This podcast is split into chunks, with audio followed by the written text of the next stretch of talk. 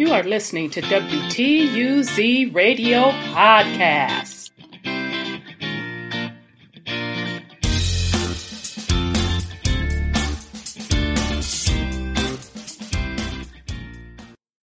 Welcome to WTUZ Radio Podcast. I am your host, Rhonda. Today's topic, we have yet another reset. Today's topic is the 1896 reset of St. Louis.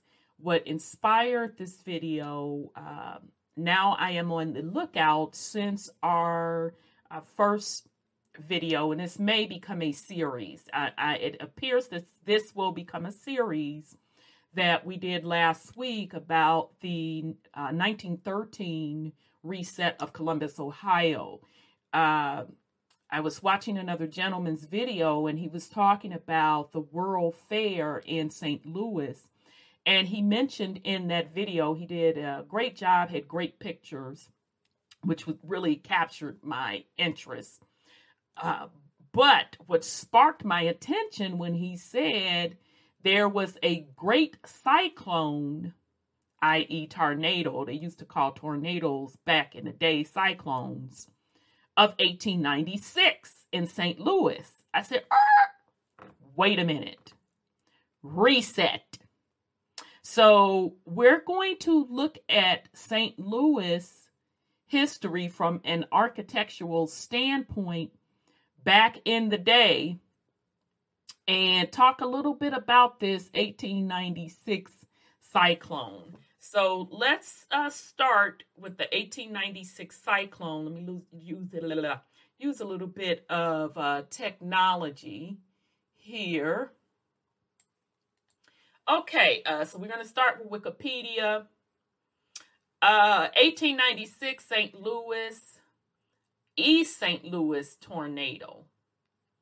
Okay, uh, the 1896 St. Louis, East St. Louis tornado was a historic tornado that caused severe damage to downtown St. Louis, Missouri. See if they show a pic there. Oh, they're showing the new stuff. East St. Louis, Illinois. That one still kills me, you all. East St. Louis, Illinois. That that to this day still gets me. Um, when I first went away to school, I went away to school right on the border of East St. Louis. So we had a lot of East St. Louis folks go to this particular college. And um, I just, that always tickled me that they were from East St. Louis, but it was still considered Illinois. And real cool people, real down to earth people, and the uh the dudes were I mean country with a K. Okay, so this back up in the day, y'all. Uh, had they gold teeth, very, very southern. I was only used to seeing people with gold fronts in the south. Okay, not up north. Okay, I'm from the south, but grew up up north. So that just kind of tickled me. And um, a lot of the dudes were very gang written. And I'm like, what? Now, I know growing up in Chicago, folks like you can't really talk with the vice lords and the disciples. Yeah, I understand all of that. But if I remember correctly, they had like a gang flair close to that of LA. Um, but nonetheless, they were still really cool people. The dudes were really cool, down to earth, uh, just like Southern people in, in general. But that tickles me to this day. East St. Louis is really Illinois. I'm like, okay, whatever, y'all confusing me. Sorry to get off track. All right. So, severe damage to downtown St. Louis, Missouri, East St. Louis, Illinois, and surrounding areas on Wednesday, May 27, 1896. One of the deadliest and most destructive tornadoes in U.S. history. This tornado was most notably a major tornado outbreak across the central United States, which produced several other large, long track, violent tornadoes and continued across the eastern United States the following day. Okay. The St. Louis tornado killed at least uh, 255 people, injured over 1,000 others, and caused more than $10 million in damage, equivalent to 311 million in 2020. More than 5,000 people were left homeless and lost all of their possessions. The hardest hit areas of the cities were the fashionable Lafayette Square. Shall shut your mouth. Compton Heights neighborhoods. Mm, that's interesting. Compton Heights, huh? As well as the poorer Mill Creek Valley. It remains the third deadliest tornadoes in the United States history. All right, so let me see what I want to go through.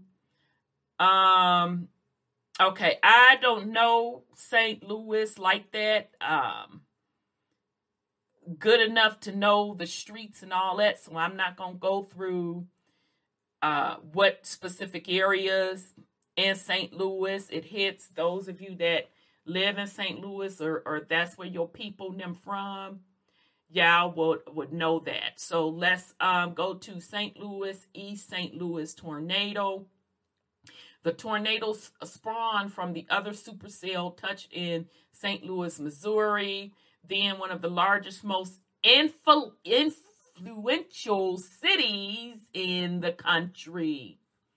It was one of at least 18 tornadoes to occur on that day. Mm-hmm. Mm-hmm. And it quickly became the third deadliest as well as the most co- costly in the US. Okay, we talked about that. Um, and it traversed the core of the downtown area, leaving a uh, continuous one mile swath of destruction uh, of homes, schools, saloons, factory mills, churches, parks, and railroad yards in its uh, wake. A few of the destroyed homes were all but, but completely swept away. Numerous trees were down at the 36 acre Lafayette Park. Okay, so I'm pulling up, uh, showing a little insert picture of Lafayette Square. Child, this looks like a um, recent picture, but you could tell those are old structure buildings, and it looks like a well-to-do area today. Child, let's go. And a barometer recorded a drop of 26.7 in height at this location. Child. Okay, so we're not going. They talked about the uh, death toll. Is that in the third? Um, let me see what else we want to go over on this. I think I think that's all we want to go over on this one. Uh, let's see. Okay, I do want to do this long term impact. The May 27, 1896 St. Louis tornado was the most devastating known in the United States up to that time. Approximately 12,000 12, buildings were seriously damaged, valued in excess of $10 million. In wake of the highly sensationalized local, national, and international news coverage of the tornado, over 140,000 sightseers flocked to inspect the damaged areas. The cyclone permanently altered the cyclone permanently altered the course of residential, commercial, and industrial development in the most heavily damaged areas of the city, though undamaged areas were not infect, uh, affected. So in my opinion, This was one of the resets. Okay. Political reverberation came in the city in 1897 city election when middle class reform candidates were decisively defeated by a coalition supported largely by German vote in heavily impacted neighborhoods. Okay, well, whatever. I don't care about that. All right, so let's see uh other another tornado that um I wanted to kind of get a gist of whatever what what other tornadoes hit St. Louis. Um okay, we know about this one that we're talking about now, which is 1896.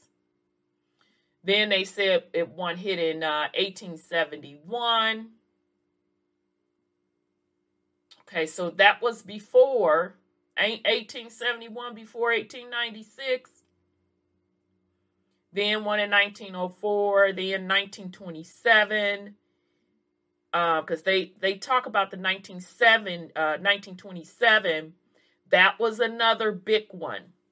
So I say this 1927 one uh, was another cleanup of the previous resets.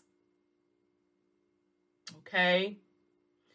Now, those of you that um, follow the mud flood community, and I even pointed it out before, we're in the uh, old school movie, movie Meet Me in St. Louis, there is a scene at the very end of the movie where they are talking about the St. Louis World Fair. And one of the babies in that scene said she remembers when that area was covered with mud and it was horrible and they were digging dead bodies out of the mud. It was a lot of water, and then when the water receded, now of course she didn't say receded. I'm um, saying just paraphrasing what the baby was saying in the movie. Okay, when the water receded, it was a bunch of mud, and they were pulling dead bodies out of the mud, and it was horrible okay? I.e., a mud flood. So that had to have taken place prior to the World Fair, which was in what? I think it was in 1903 here. I would have to look it up. 1903 or either 1906. Okay.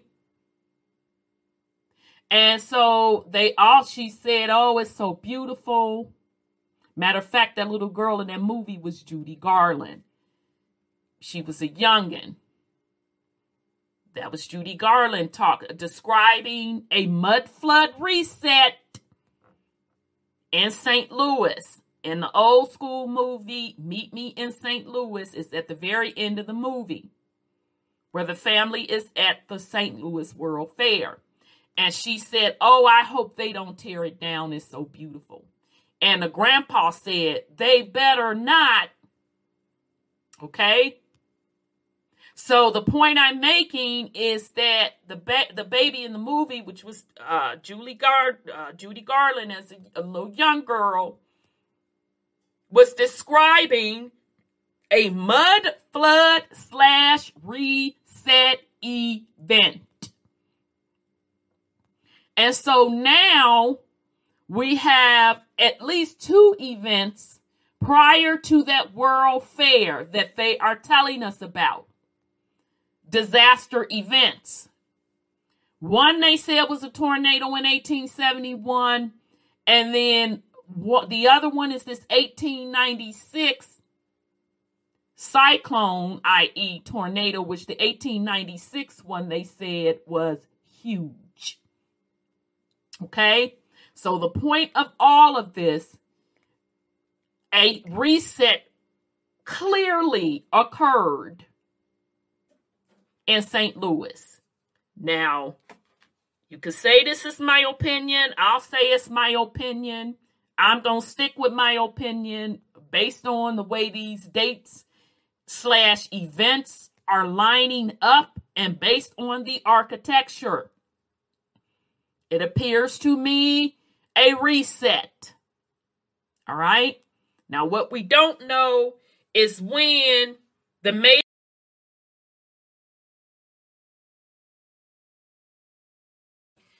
Okay, so let's get into um, some of the disaster pictures from the tornado of 1896. So let's get into that. Okay, um, this is from the St. Louis Public Library. Let me make sure I am recording. Yep. I mysteriously got knocked off.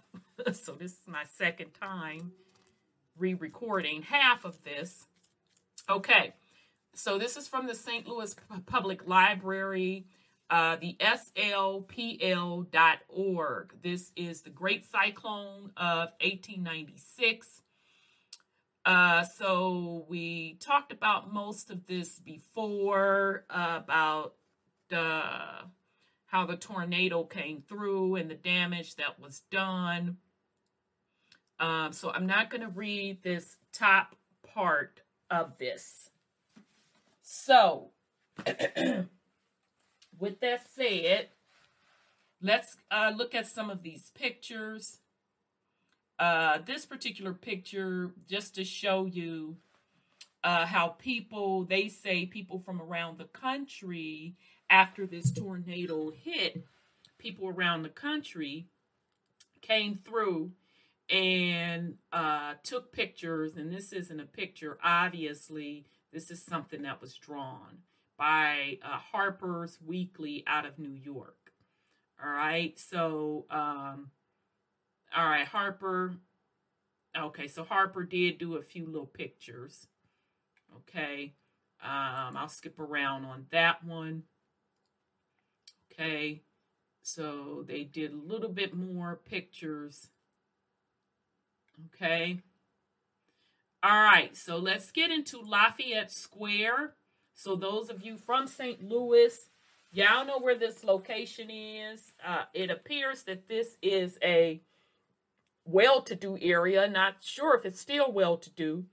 The powerful tornado made a direct hit on the Lafayette Square neighborhood. This photograph from the local photography studio of Julius Gross shows that the total loss of trees in Lafayette Park Damaged homes on Lafayette Square surrounding the park can be seen in the distance. Okay, so let me blow this up for you all so you all can see the uh, tornado came through and demolished these trees, but you can see back in the back, you see all of these beautiful buildings back there. Okay. And so they were saying the park itself did not recover for many decades. All right. So Compton Heights. Hmm. That kind of threw me that they has have a Compton Heights because I think of Compton the neighborhood Compton in California. Okay, so as you can see, uh, Compton, how this area, the tornado they said came through and tore it up.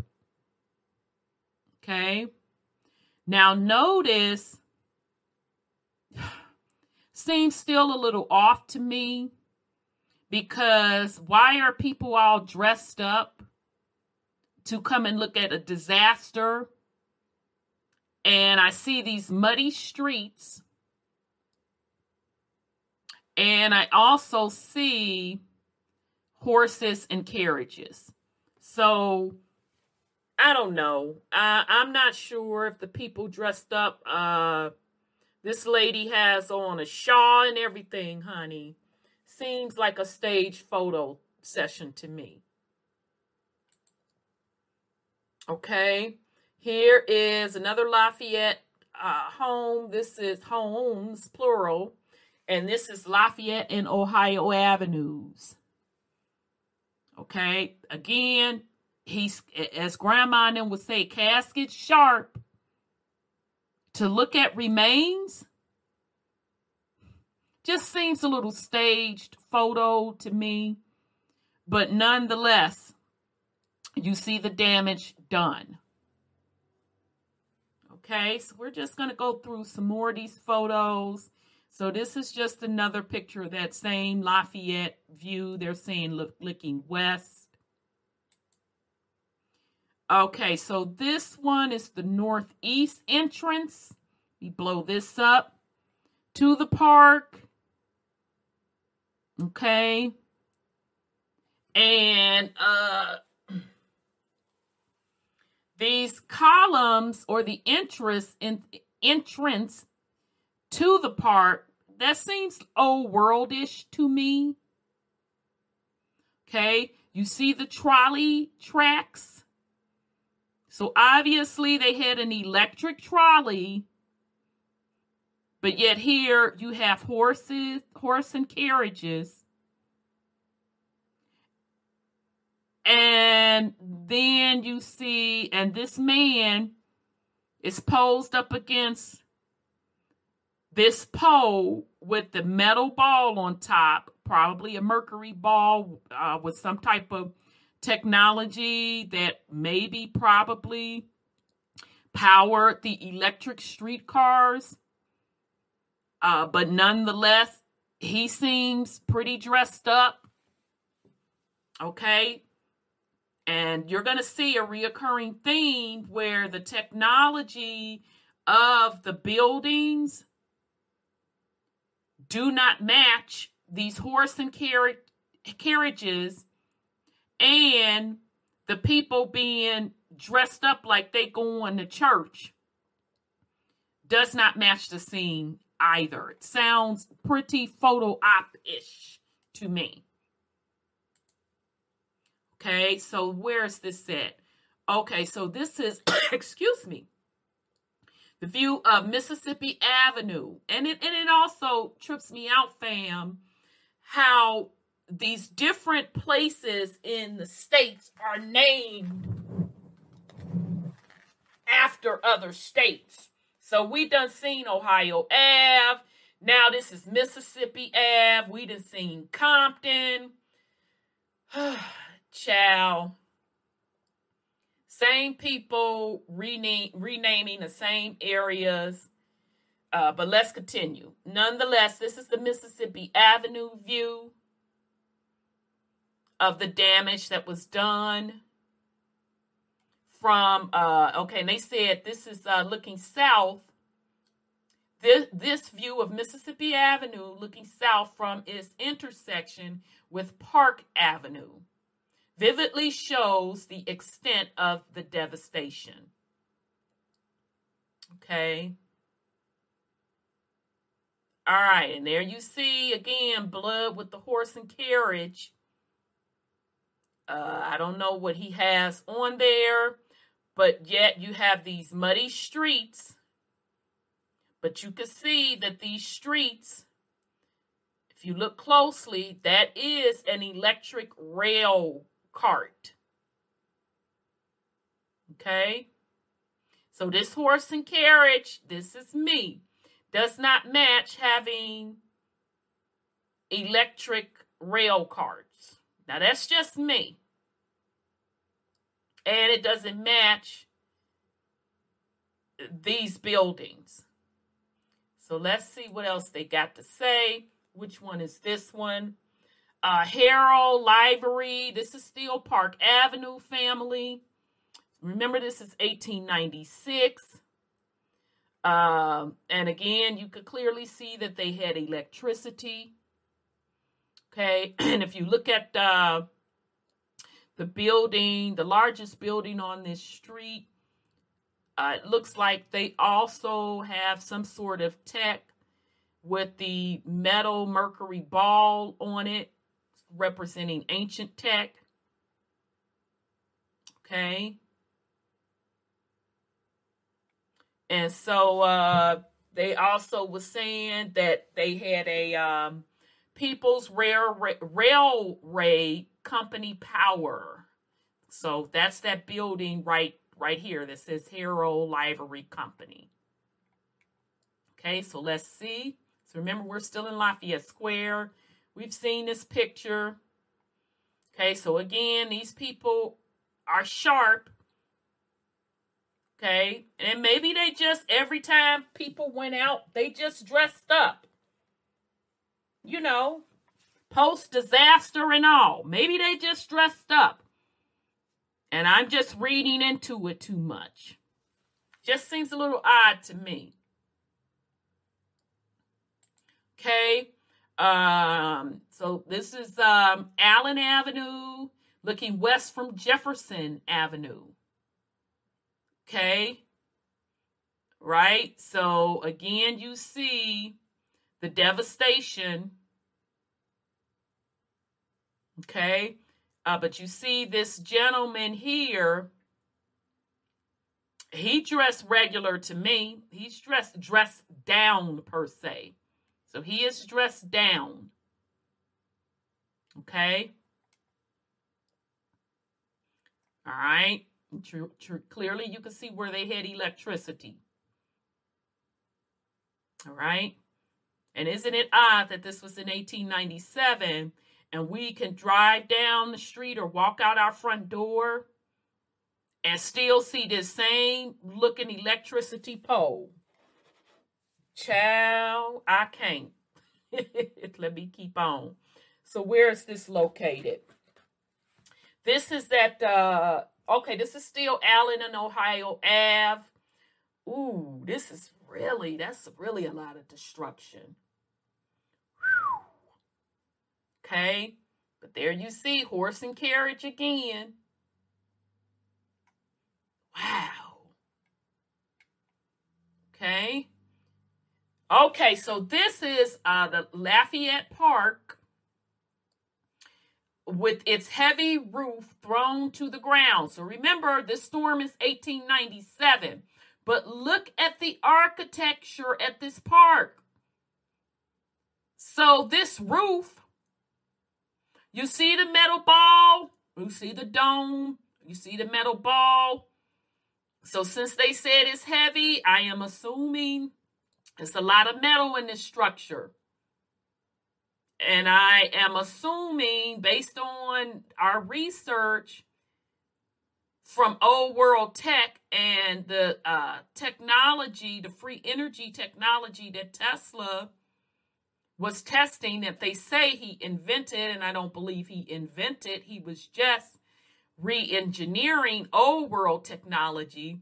He was using the same setup with the metal ball and antenna. And then if you look at the steps to the park, they look like um, either some sort of uh, maybe the steps are marble or maybe this whole thing is just concrete or either way concrete or marble or stone it is built extremely well okay so let's see. All right, so that was Lafayette Square. So let's go to some residential pictures. Now, this one is called the Cracker Castle. This mansion built by Jonathan O. Pierce in the 1860s.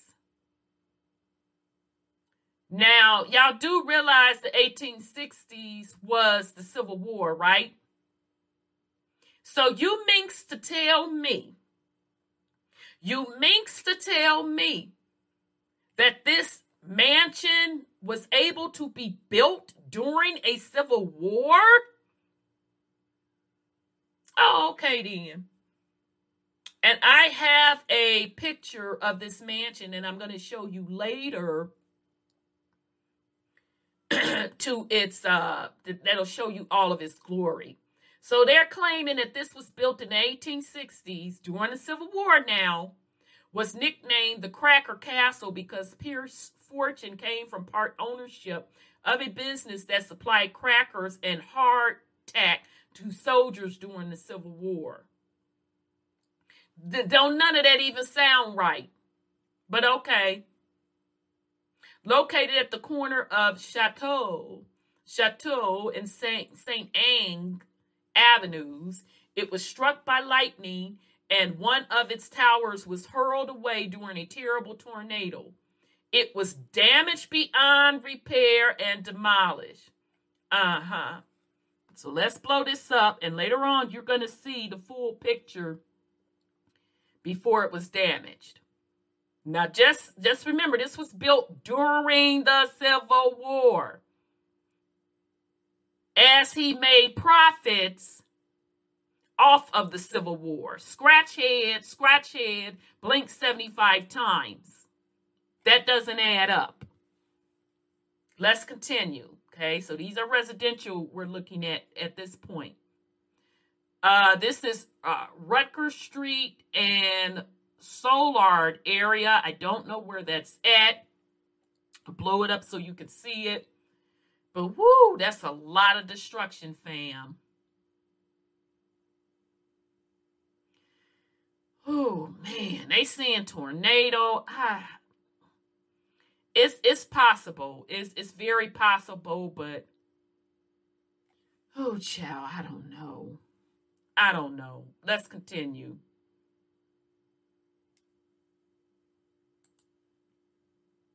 Okay, uh, along with Lafayette Square, the Soulard neighborhood sustained the heaviest damage from tornadoes. So let's blow this up again. What area did they say that is? Oh, they just said along Lafayette Square. Okay. So again, you got the horse and carriage. You got people standing looking at the damage. Um I don't know, family. It just it just seems off, but you can see these particular street, this particular street, you can see um the electric car rails and you can see that it's brick, right? Okay. People on foot and in horse drawn vehicles viewed the devastation. Let's continue. Okay, so this is Accomac Street between California and Oregon. Honey, these streets named after these different states. Uh, this is Fox Park neighborhood, those of you from St. Louis. Okay. And these streets look muddy. And there go you see the horse and carriage again. It just to me, family, this is just me. It's these people seem out of place. They just seem out of place to me. Let's keep going. Uh, what area is this? Compton Heights. Neighborhood was laid out in 1889.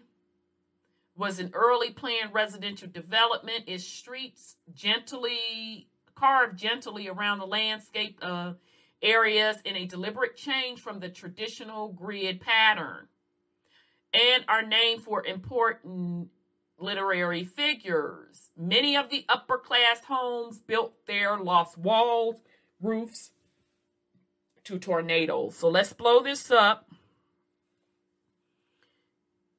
Okay, so you can see the devastation of this particular home. If you look on top, there's the old world tech with the metal ball, more than likely mercury, with the antenna to bring natural electricity to this home.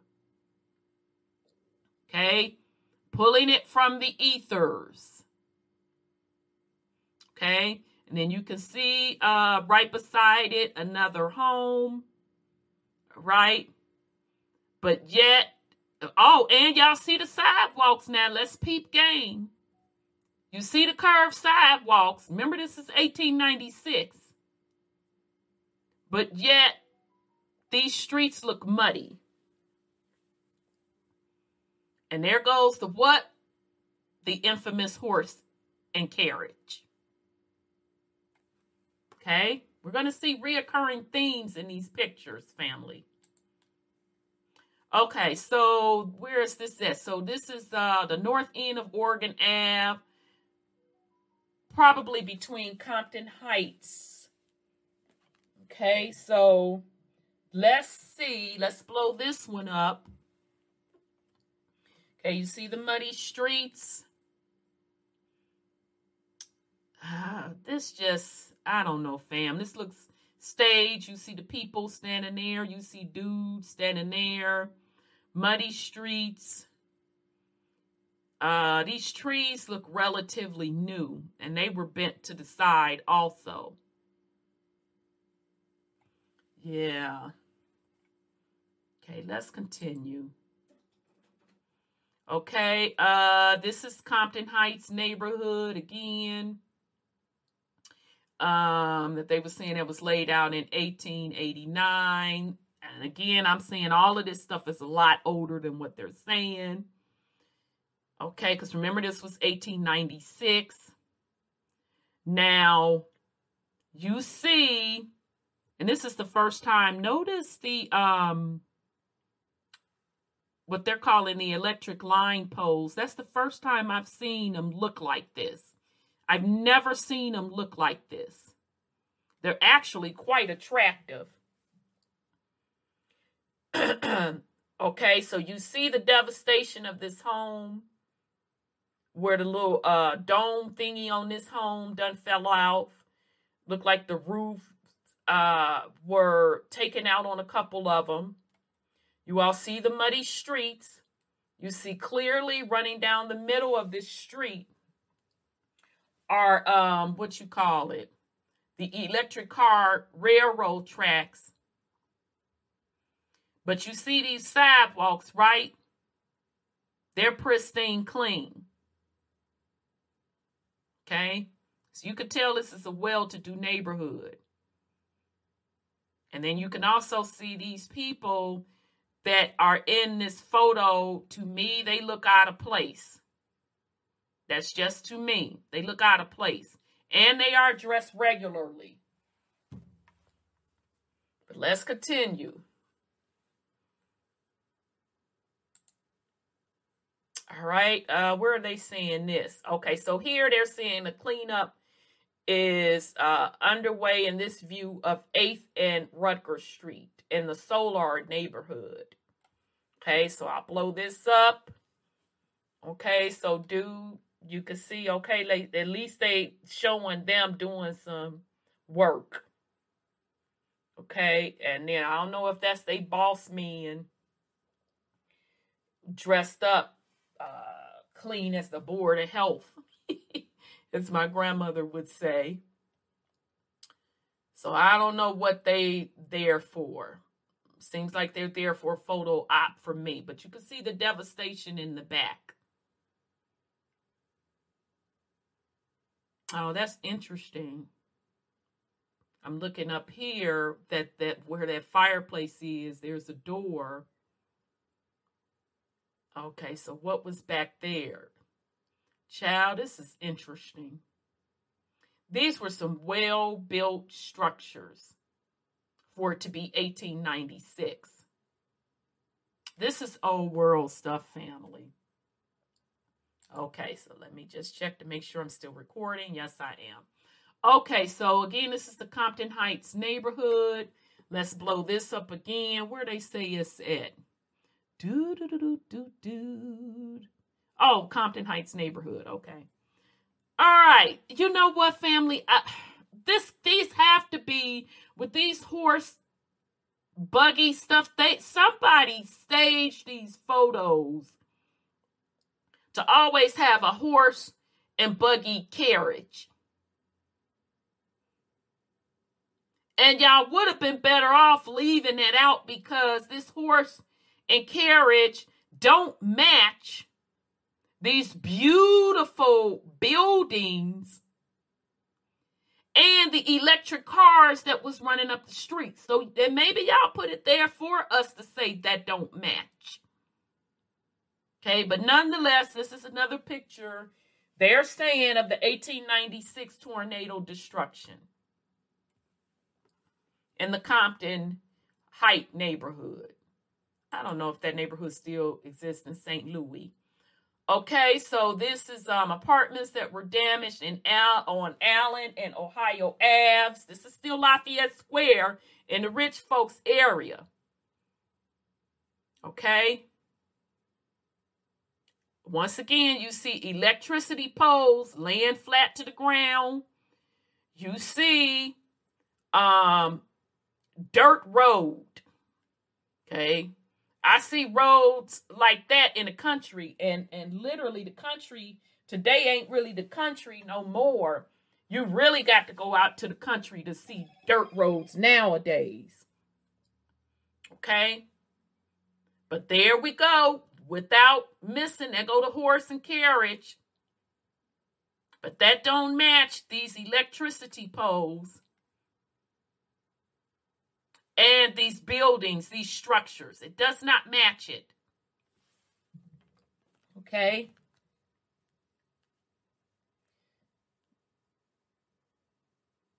All right.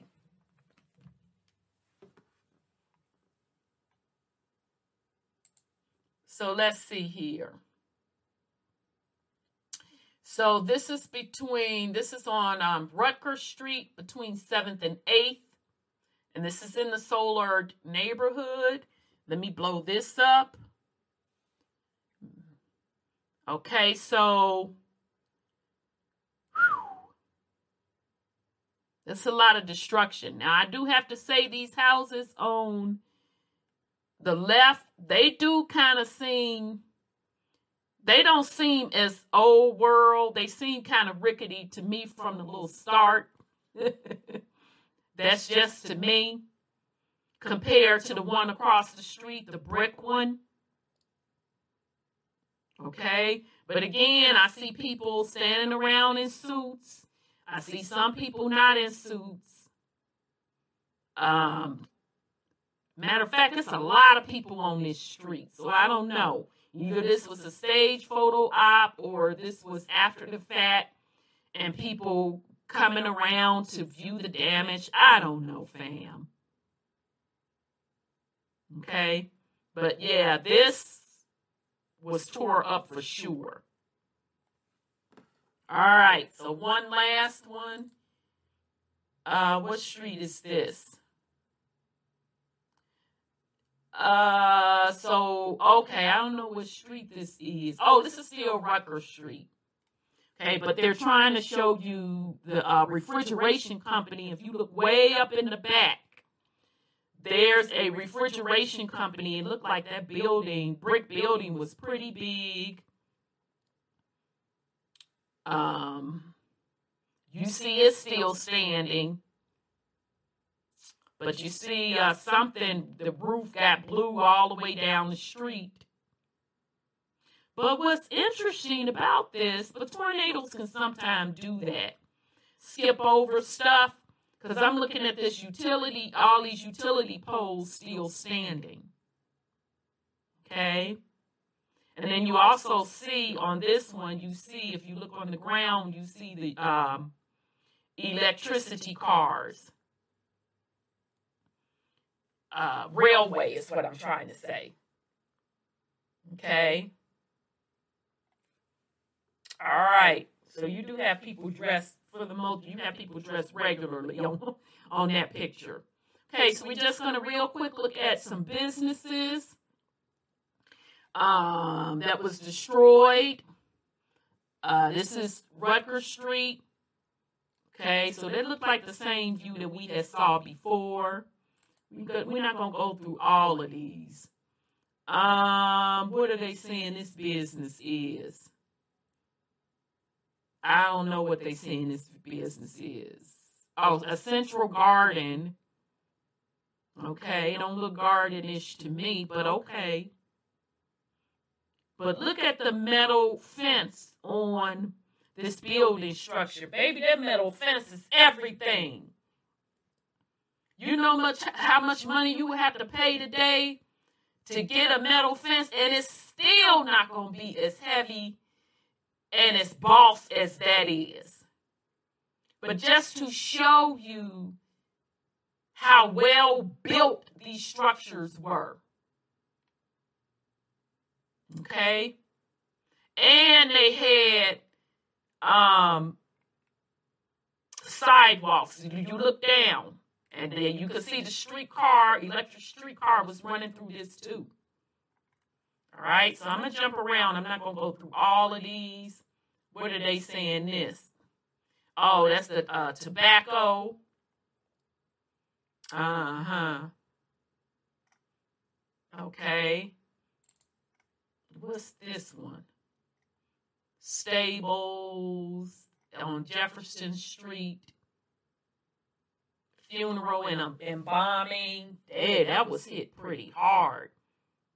But there you go. You see the horse, the, the carriage. This time they don't have the horses, but they ain't never they ain't never missed. And I don't even know these may have been even electric. No, they not, because I see this one uh have the spot to put on a little horsey.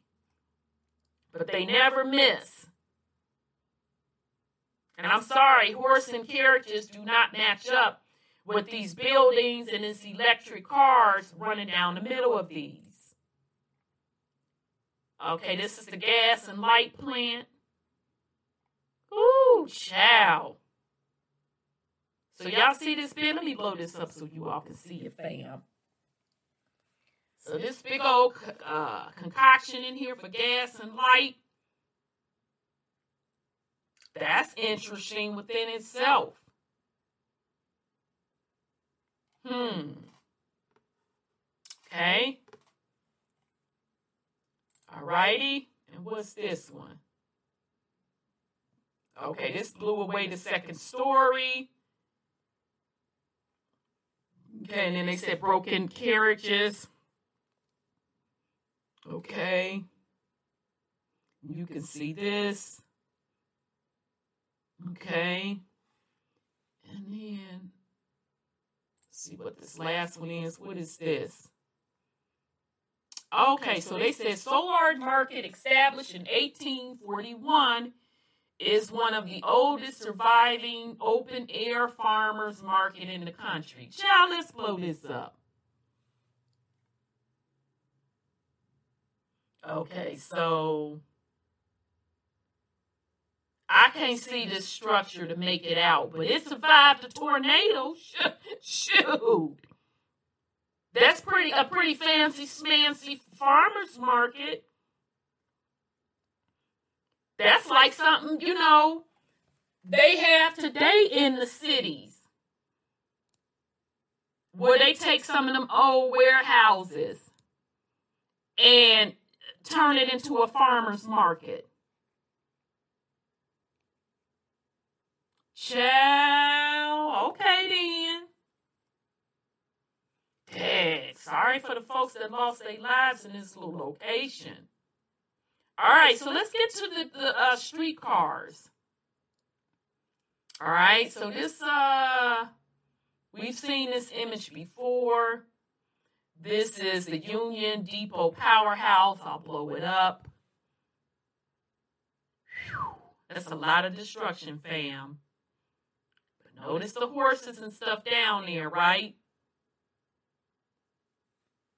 Dang, now this this stuff is tripping me all the way out. So uh, this is just another view of that Union Depot powerhouse. But notice again, you see the streetcars, rail tracks. Ooh, child. All right, just more destruction. This one Y'all see that rail car that was all, this is a rail car all the way up here. So let's just read what they have to say. Um, it says the tornado devastated this area of Jefferson Ave, just west of Lafayette Park. The buildings on the right is the streetcar shed of the People's Railway Company, one of over a dozen privately owned rail companies that served the St. Louis at the time. One car can be seen on the unroofed second floor, so that's over here. It seems to be car 12 of the 4th and Chouteau line. The words 4th and Chouteau can be seen on its side and some of the words on its roof line seem to be stops on this line, such as the Iron Mountain Depot, Lafayette Park, and Shaw's Garden. The People's Rail- Railway Company's offices were at 18th Street and Park Avenue on the east side of Lafayette. Okay, so there you go. Ciao. Okay, and so what is this? Um, it says the Union Depot Railway. It was one of the largest of dozen or so privately owned rail streetcars companies, um, serving St. Louis in the 1890s. Oh, curtains were sucked out of the headquarters located at the corner of Missouri and Geyer Avenues. Okay, so let's just blow it up and look at the building. Okay, or the buildings. Mm, that's interesting. And you see the, the buildings right next to them. Very interesting. Okay, so let's see the other part. Uh, what is this? This is Christopher and Simpson Architectural Iron and Foundry Company. This is located on Park Ave between 8th and 9th Street. An overturned streetcar is seen at center right, and the iron pillars for buildings that this company made can be seen on the ground on the left. Okay, so okay, I see the streetcar turned over. Mm, mm, mm. Okay, so if you look at the ground here, you see uh, the brick streets. Yeah, fam, this this is all old world. Okay, so let's look at the churches. All right. Uh, so this is uh, uh, a, a German Goth church.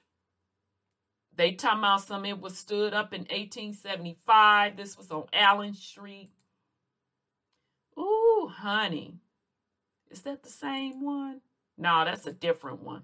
Okay, this is a German church on 9th Street. This is still Lafayette, though, y'all. Dang, that one is really torn down. Mm.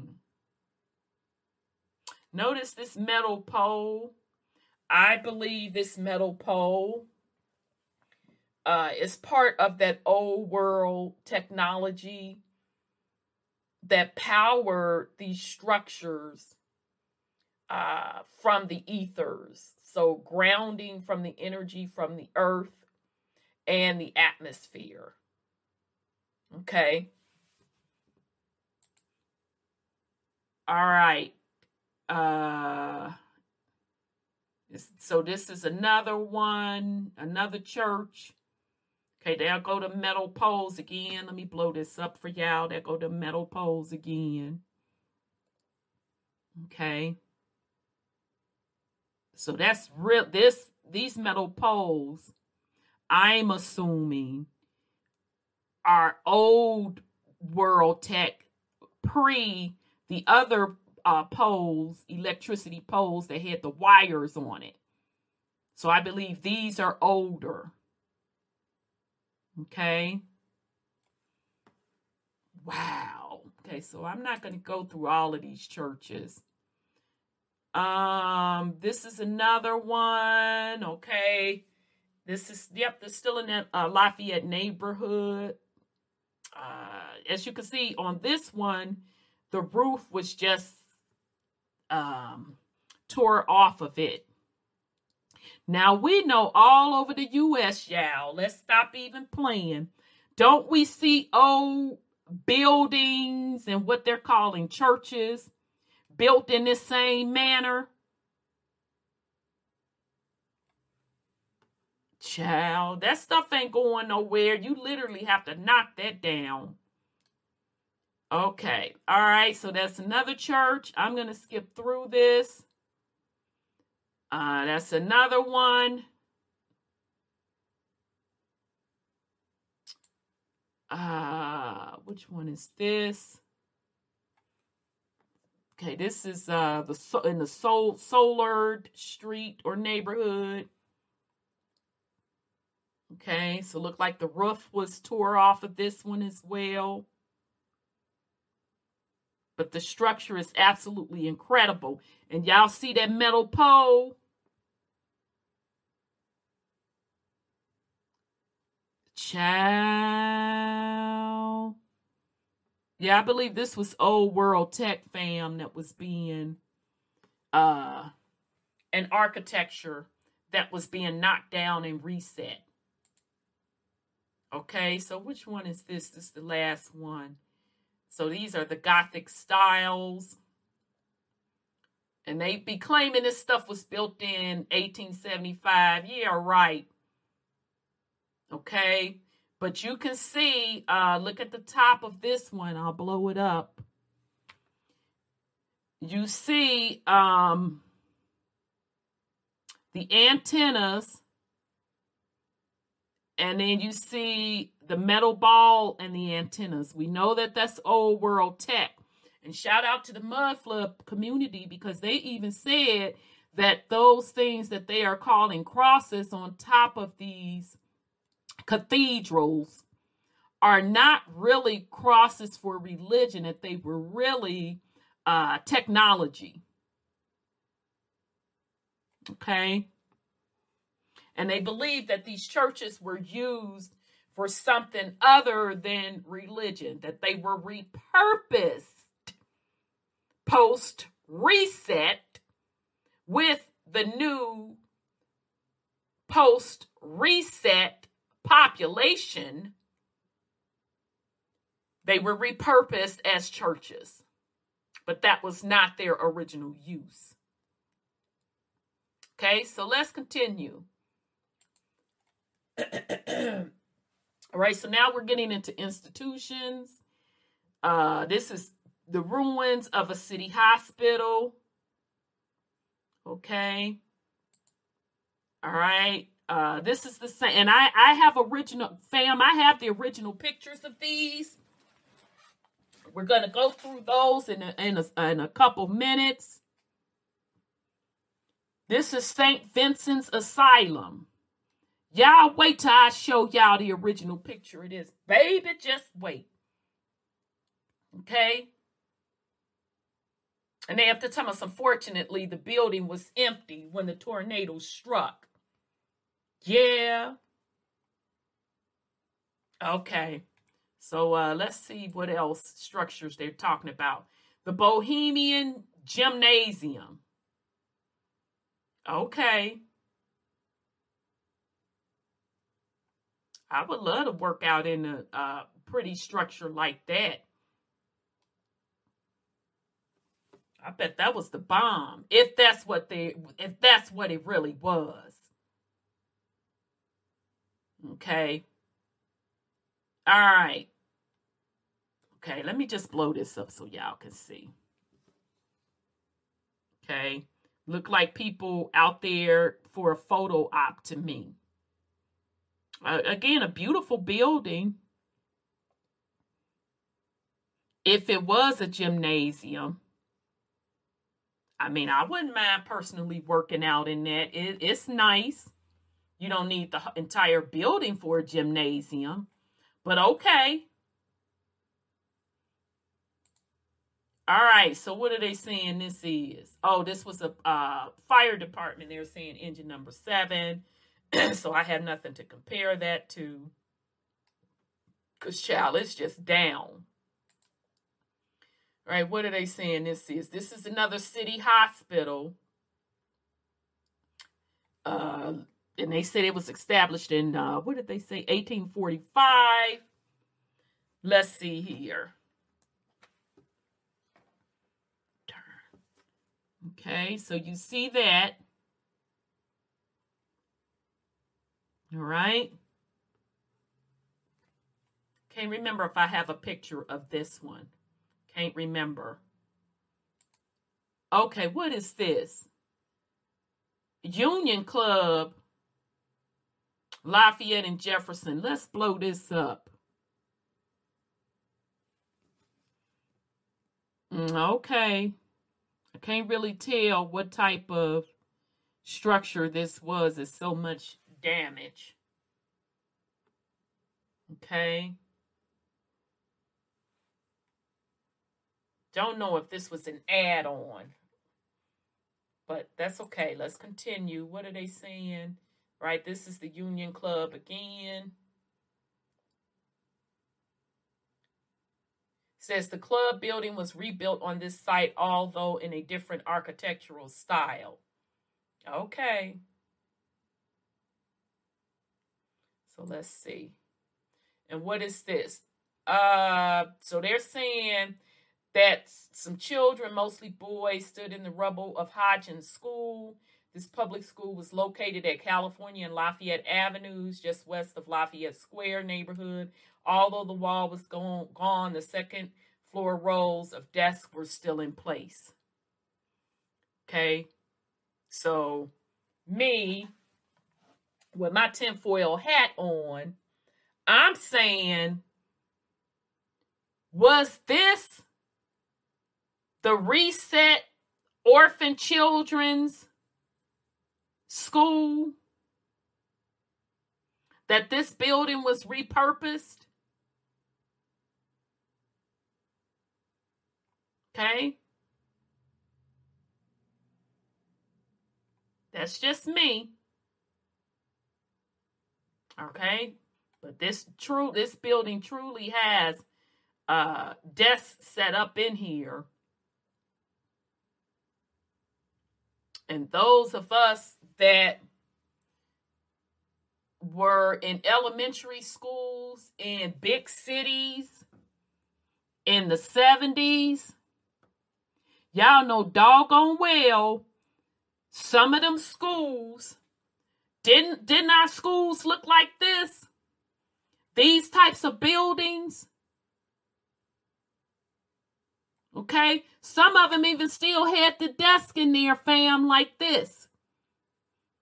And I know y'all that lived in them big cities, I know doggone well y'all remember these radiators. Now come on now and don't even try to play with me. Because I know I remember them. I remember them in the schools. And, as a matter of fact, now that I know what I know, what I know, and which makes sense why I absolutely loved that building uh, growing up in the city of Chicago on the south side, we lived in an old world building. It was so old world, fam, that in the basement, it had the, the broiler. Yes, Hunty. Yes, Hunty. In the basement, it had the broiler. The old metal cast broiler. And it was in Chicago, they call them two flats. So we were on the top floor, and then our neighbors were on the first floor, and then nobody was in the basement. It had the broiler. And since we were on the top floor, um, and both of both both of the um apartments had a back porch to them and everything. I mean, it really a beautiful building. Beautiful building. That area wasn't the hood then. It's the hood now. It was just black families, lower middle class neighborhoods with all of them old world buildings, but in between them old world buildings, you had some um we call them today frame houses so, meaning the houses weren't brick. But in our particular two flat, we had the broiler room and we had these radiators. I specifically remember. And the radiators would do that sissy noise with the steam coming up out of them. And I'm going to tell you, that's the best heat in the world. And when we would come outside from the winter, from playing in the snow, we had to lay our clothes across there. And then when my mom got her little washing machine, she didn't have her dryer. She would lay those clothes across the radiators. I mean, a- absolutely drop dead old world apartment. Had three bedrooms, huge rooms, bay windows, wood floors throughout, cast iron sink. I mean, that was literally a beautiful, beautiful building and you can tell back out in the back it either had um i don't think it was a garage but you can see it probably was a coach house. If it not it was a garage but it was um it wind up being a vacant lot for us. But i'd say it was either a coach house or a garage because some of the other buildings in the neighborhood had coach houses in the back or a garage. Well built buildings.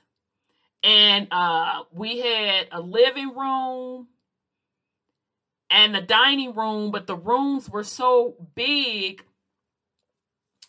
Um, my mom had one area was the living room with the good furniture that you dare not go in there. You got the beat down to the smeat down to the beat down and then the other room she made into a, um like a den where we watch TV and she had like um you know what? No, cuz that bar was built in, baby. It was a wood bar built in with the mirrors in the back and everything. I'm telling you, y'all, I can remember this apartment from memory. That's how beautiful it was and a black man owned it too. My dad wanted to buy that building from him, honey, and he wasn't selling it, and I ain't mad at him. I'm not mad at you, bruh. You did the right thing, but that baby was beautiful.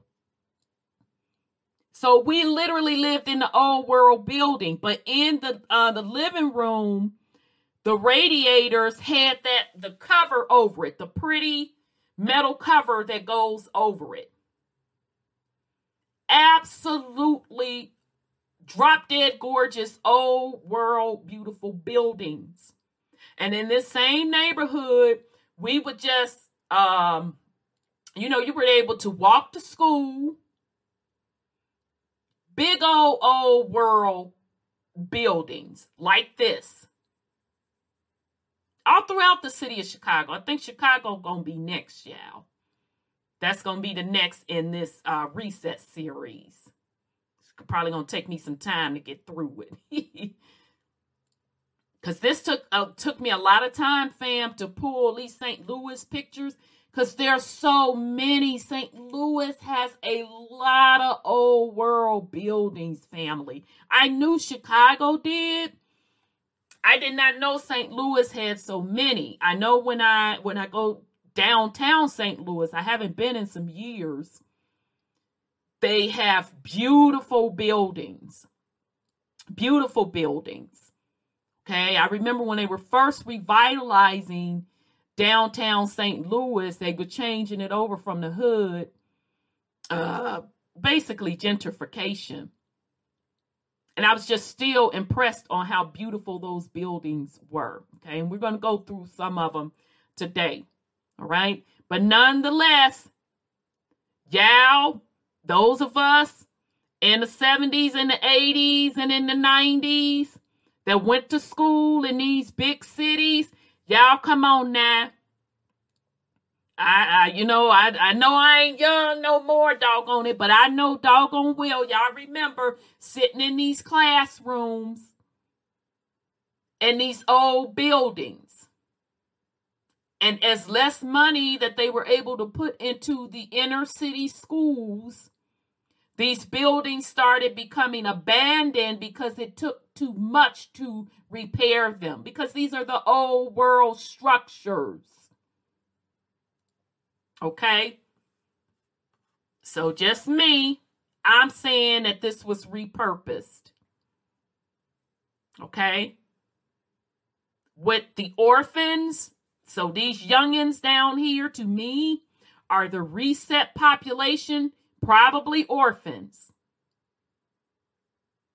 or first generation of being into uh, being in the United States post reset.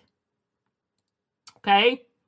So that's the last of that. So again, uh, you can get this from uh, this came from St. Louis. Excuse me. Public Library. This is from tornadoes.slpl.org. Okay, so now we're gonna go to child. Where are we fenced to go? Um, I want to go to. All right, now I got to find my file that I had for y'all. Because remember, this is my second time doing half of this because an hour went missing in this vid. So hold on, fam. I got to try to find where uh the other pictures that I want to show you. So bear with me. Hold on. All right, here we go. Had to find it, fam. All right. Go back. Okay. So now we're going to uh, get into the uh, pictures. Let me make sure I'm recording again. Now I got to be paranoid, child, since this is my second time through. Now we're going to get through uh, to the pictures of some of the standing uh, stuff pre 1896 flood.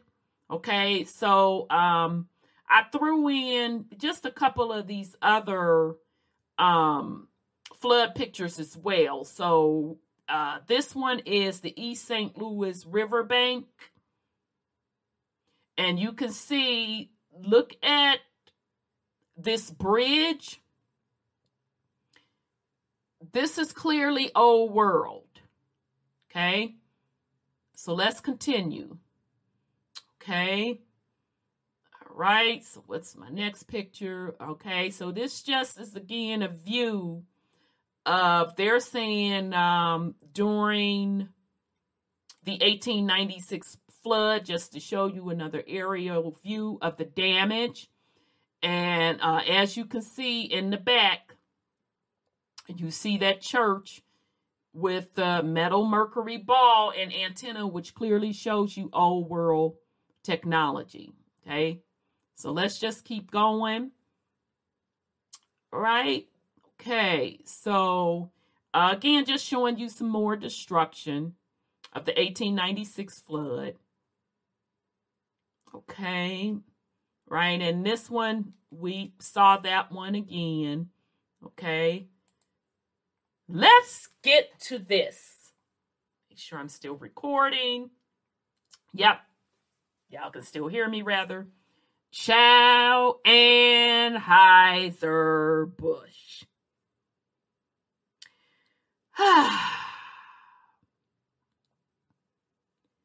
this looks like a castle to me, family. This looks castle-ish to me. All right. So when I saw this, I said, oh, no, no, no, no, no, no. Let's pull some info on Anheuser-Busch. So here we go. Let's go to Anheuser-Busch. Okay. Anheuser-Busch was founded in 1850, 1850s Okay, so that was before the Civil War. Okay? Child, I can't make this stuff up. It started as a small neighborhood brewery through the combined efforts of Eberhard Anheuser and Adolphus Busch and thousands of employees. Our brewery quickly transformed from a local fixture into a national presence. Today, we employ, employ thousands of people nationwide, all united by a deep passion for bringing people together through our beloved brands and supporting the communities that we call home. So, Adolphus Busch, a German immigrant, arrived in the United States in 1857. Mm-hmm. By 1861, Adolphus had married Lily Anheuser, the daughter of a local businessman, Eberhard Eisenhower. Uh, yeah, Eisenhower. After serving in the Union Army during the Civil War, mm-hmm, Adolphus went to work at his father in law's brewery and began building a brand that would become an American icon. Mm-hmm. Mm-hmm. So this fam is the original pick of the Anheuser-Busch brewery. Again, it looks like a castle to me. It does not look like something that was built to manufacture beer. Okay? So, um, in the mid 1800s, the population of St. Louis exploded as a large wave of German immigrants settled in the city. So, Chow, as I said before, and I will continuously to say, the white population that we see today in the Americas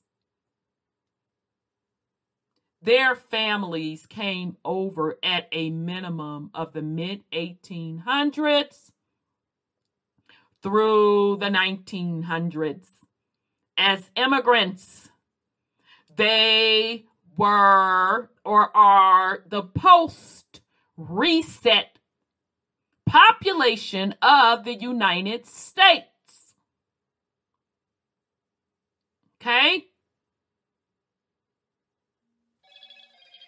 One of the principal industries that Germans brought to St. Louis was brewing. Chow.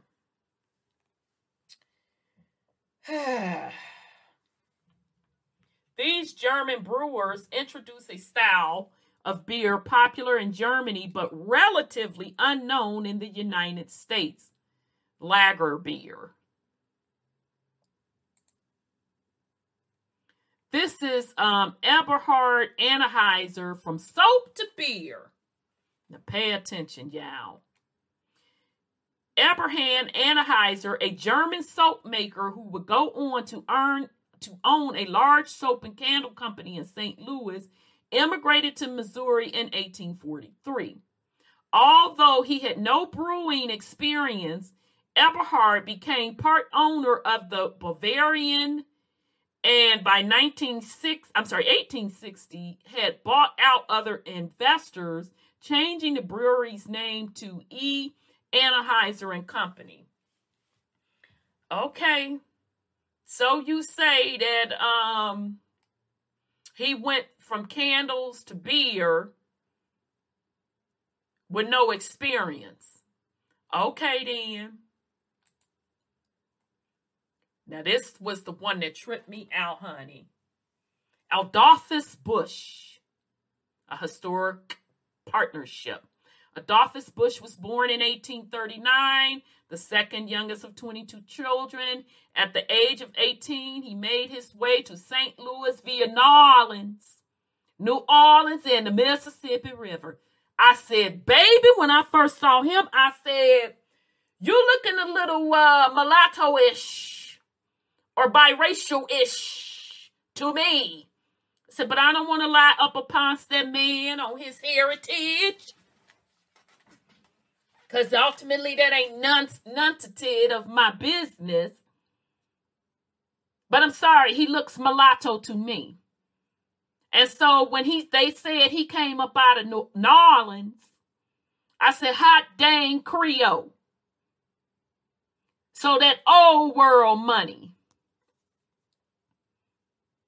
Let's keep reading. Adolphus began working as a clerk on the riverfront, and by the time he was 21, he had a partnership in brewing in a brewing supply business. Uh no, honey.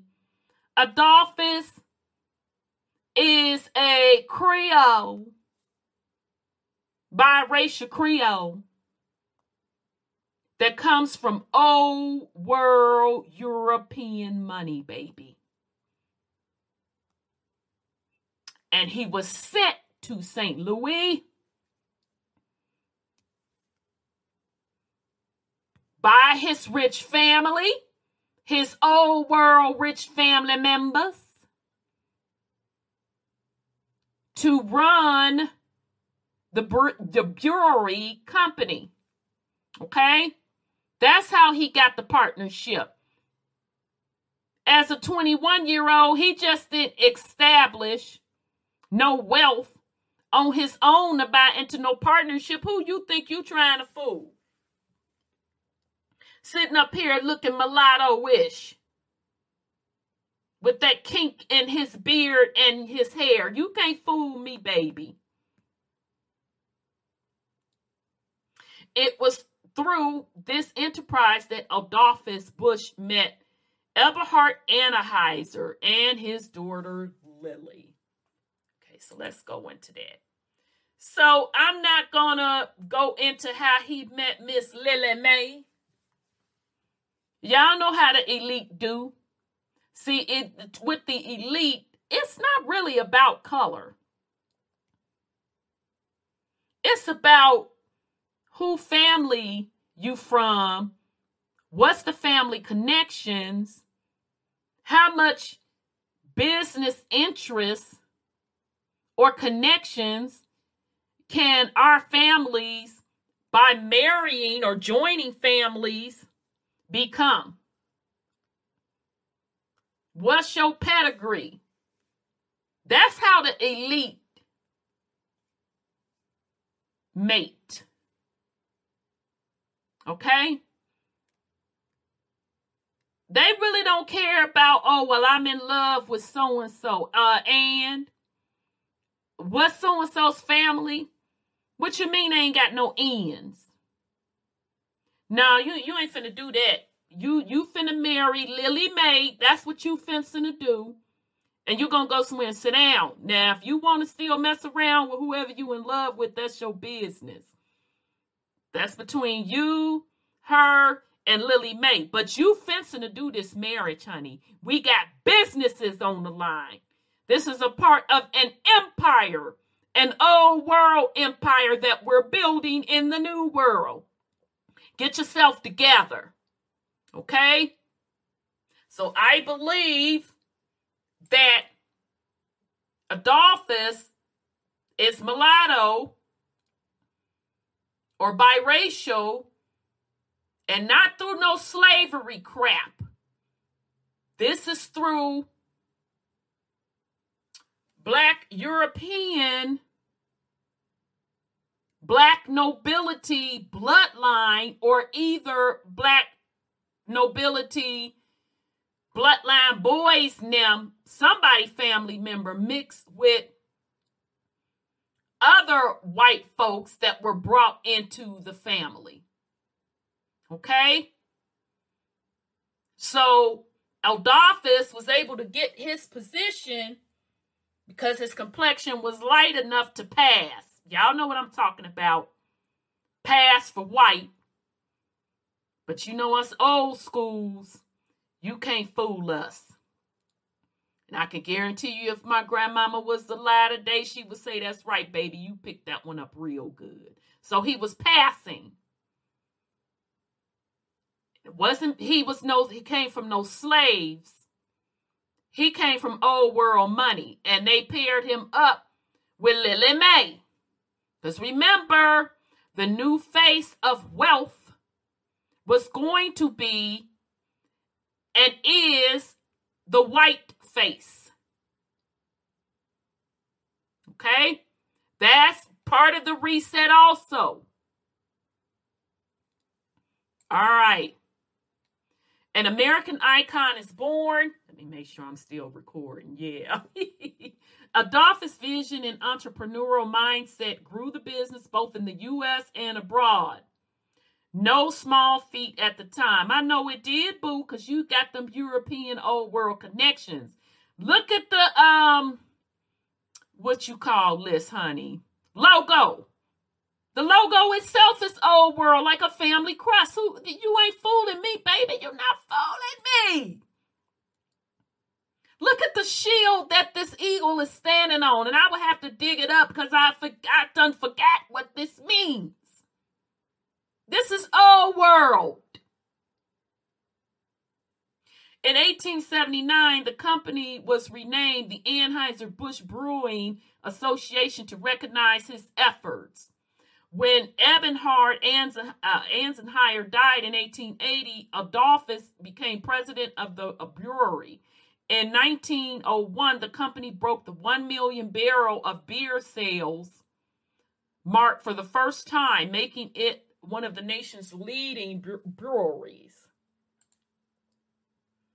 Okay, I don't care nothing about this. Uh, let's see.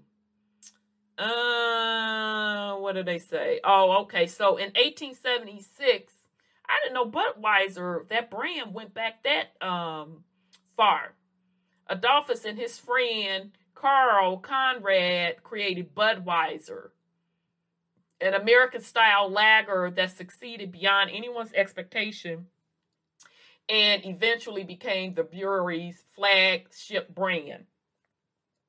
Yeah, because uh, Budweiser, y'all know that European beer, honey, that beer is so heavy.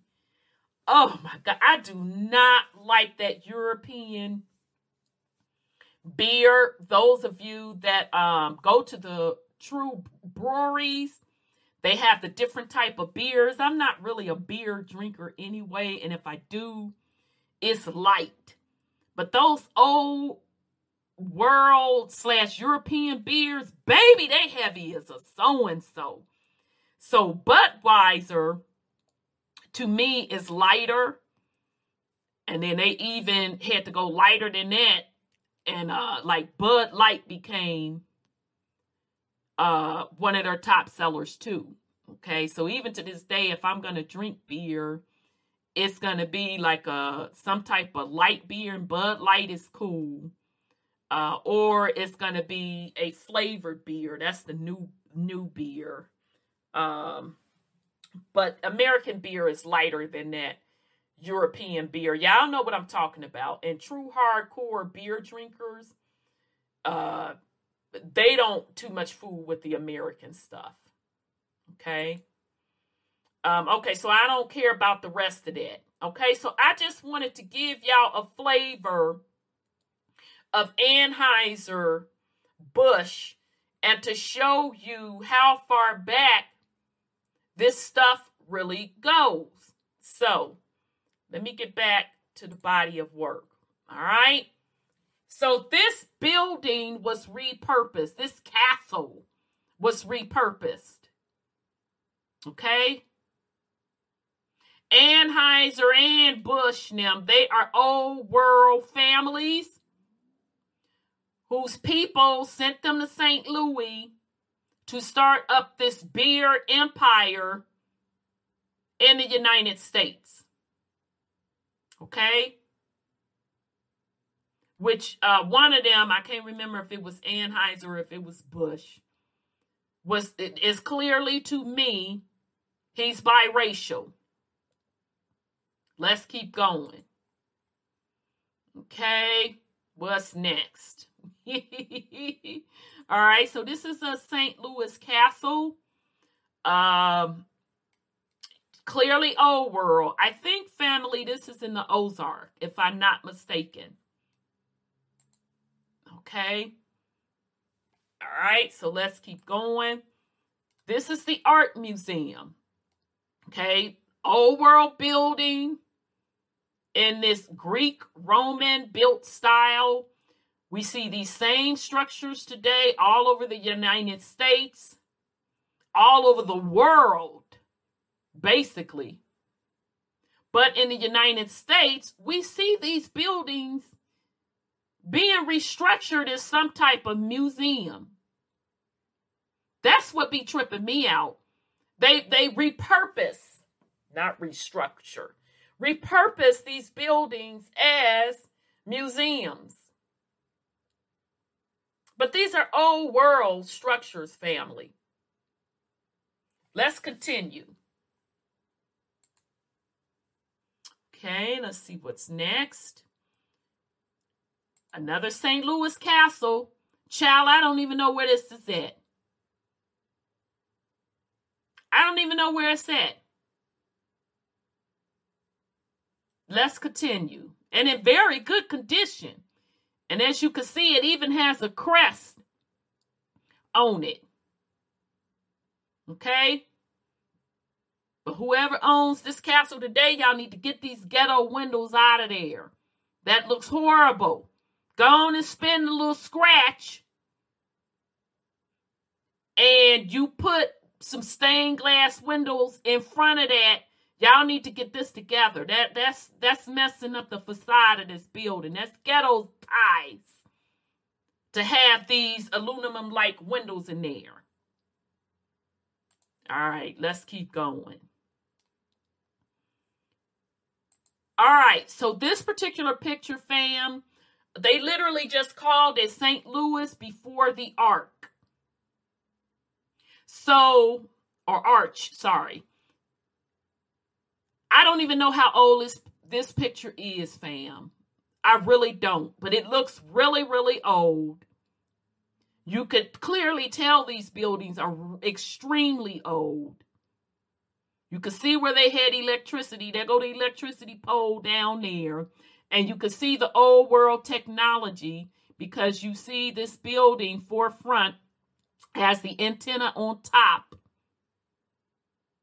and then I see a, a building in the back that they would probably call a church today with the mercury metal ball on it. Okay? But again, I don't know how old this picture is. Let's continue. All right. So uh this they said this the Bingham Waggoner Mansion was built in 1827. Of clearly, this is a up to date picture, but you can see how beautiful this building is. Not building, this mansion. It is a building, but this mansion. Okay, so let's continue. Let me make sure I'm recording, honey, after all of that work I did the first time. okay. All right, so I just want to throw in here to show you uh, St. Louis Car Company. Uh, they had horse cable and electric. Okay, I guess that can explain the horse. I'm still side eyeing that a little bit in all of those stage like looking pictures. Um, but just to show you, they had a, a, a thriving electric car slash coach company. And I, I actually love these electric cars. Um, I know they have one in the San Fran. They have the original looking one, and also in Memphis. Um, I actually rode the one in Memphis, and I so enjoyed myself. Atlanta, I know y'all put the street cars back in place, which I absolutely love. Although my nerves is bad when I have to not gauge the traffic with them street cars. My nerves be shot. But why didn't y'all put the old school stage uh cars in there? I don't like them new ones. I don't like them. And you need to tear up that asphalt and put them original, uh, uncover them original brick streets. Cause I know they there, Atlanta. Like they gonna listen. But I'm just saying, Atlanta, bring back these old ones, even if you have to retrofit it. I don't like that new crap. So let's go. Okay. This is a castle. Don't know where it's at, family. Absolutely beautiful. But the owners of this, y'all need to get it all the way together. This is ghettoized. You could tell the new stuff mixed in with the old stuff. This roof need to be restored to the original thing. Take these ghetto banisters off there and all of these ghetto ties windows, and you need to be slapped having this vinyl or whatever the heck that is on there. Get it together. But besides the new updates that you can clearly see, the tacky new updates. And you see they even got this uh, gutter running down. This is really ghetto. The renovation of this clearly beautiful castle structure. So whoever have this, obviously you can't afford it to uh, to restore it to its original glory. You need to get it together. But this is an old world castle. Make no mistakes about it. Okay? Let's keep going. Another castle. Absolutely beautiful. This is old world, family. This is still standing today. Okay? Okay, they need to get it together too. Hopefully, I don't know when this picture was taken, but having this air conditioning in the window like that, that's ghetto and unacceptable. And then you can see right next to it uh, another beautiful mansion. So these particular structures, family, this is pre Civil War. I'm sorry, this castle is pre Civil War. I'm going to say both of these are pre Civil War. Let's continue.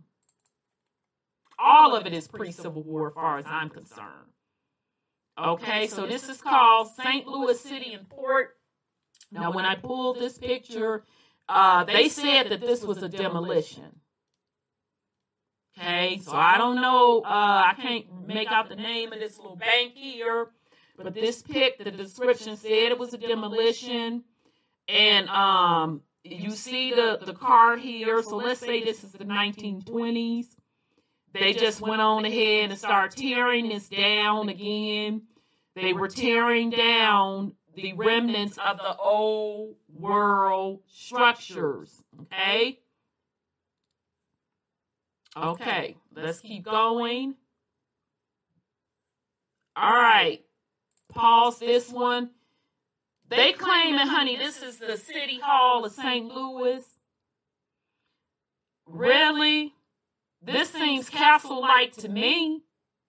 I don't know what year this was taken, fam. I think this was a postcard.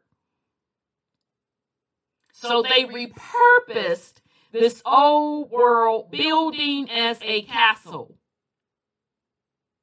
Okay? Now you can see these little baby trees are young, very much so young compared to this building, which has to be hundreds of years old, if not at least a thousand years old. And you can look at the top of the building and you can see the old world tech on top with the antennas. And you can also look at the back of the building and see other structures. But this city hall was a castle and it was just repurposed. Okay, so let's continue. Okay, okay. So remember that castle that we saw in the ruins called Cracker Castle that they said blood had built built it did. This castle pre no, they didn't say pre Civil War. They said during the Civil War. They lying. They lying.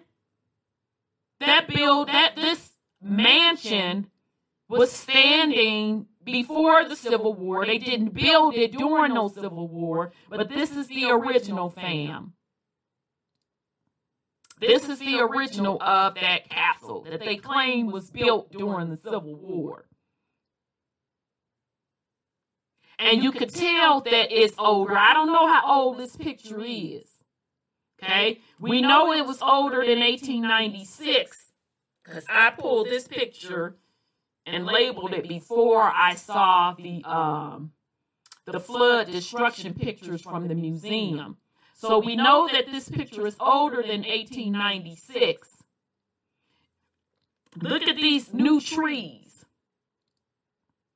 So that tells me this mansion done been here a lot lo- longer than these trees. So let's continue. Okay, let's see what else we got here. Okay, so this one they're calling um, Fort Belle. I don't know where it's located, but it's in Fontaine Park. Okay, so you can just look at the remnant wall of this fort. We know this is old world, and we know this is pre Civil War. Okay, so let's continue. Okay, let me see where we at. Child, now you know I'm done with them with this prison stuff, right? They can go head on with it, tell it to somebody that don't know no better. Prison? Really? Really, bruh? Uh, you mean castle? You mean castle? And then they had the nerve to call it uh, a St. Louis haunted prison. Well, I guess if I was a uh, a soul hanging around that was just trapped and ticked off at something, and this used to be my castle, and y'all gonna sit up here and lie up upon my old crib, I'll probably hunt it too. and not only that, fam, you could tell St. Louis was mud flooded. Look at how this mansion slants down. So that lets me know that this goes down a lot further than what we even see. So this was repurposed. This wasn't no doggone prison. It was a castle.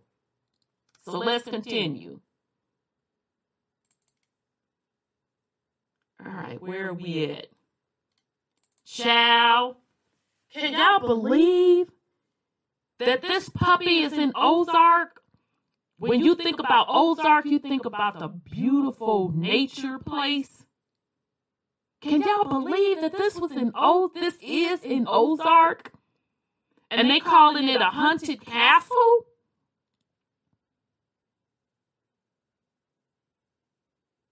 Okay? Matter of fact, I think I see penitentiary on this edge up there. And I still don't even believe it was a penitentiary. It was probably repurposed as a penitentiary.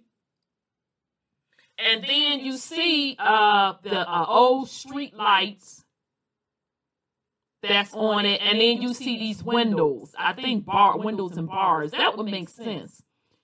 Are are they bars or are they just windows? So they repurposed this building as a prison, but it was originally a castle family. Okay. Now that's not to say that castles didn't have prisons underneath them because they did. We know that from Europe.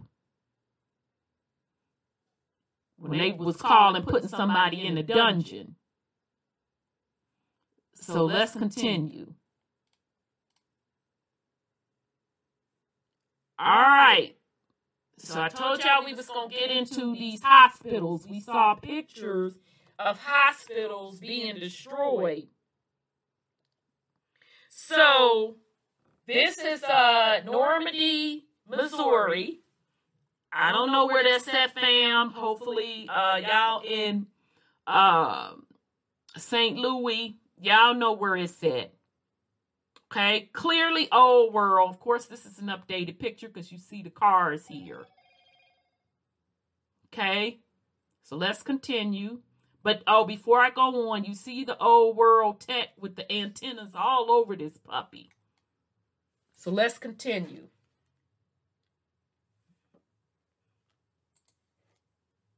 This is the original of that same building, fam. You see how huge this thing is? Now, when I pulled this family picture, they called it an insane asylum back then. That wasn't no doggone insane asylum.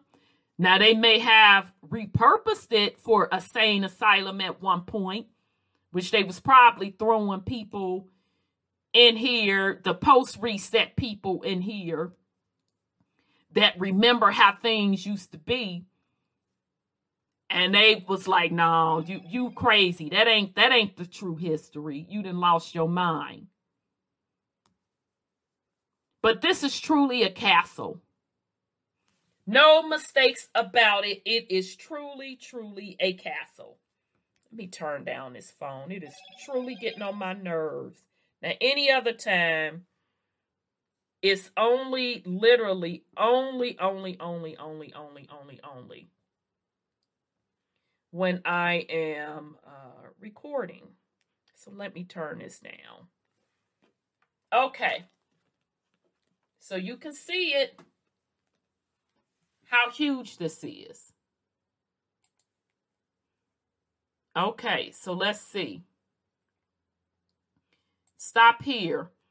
I don't know what this is, fam. It looks like to me leftover remnants from castles clearly old world. So if it was leftover remnants from castles or a castle, that means this area was flooded, right? Clearly, it was flooded.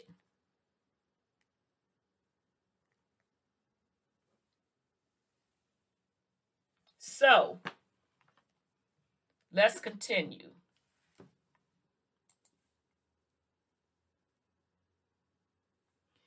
Okay, this is a St. Louis mansion. Once again,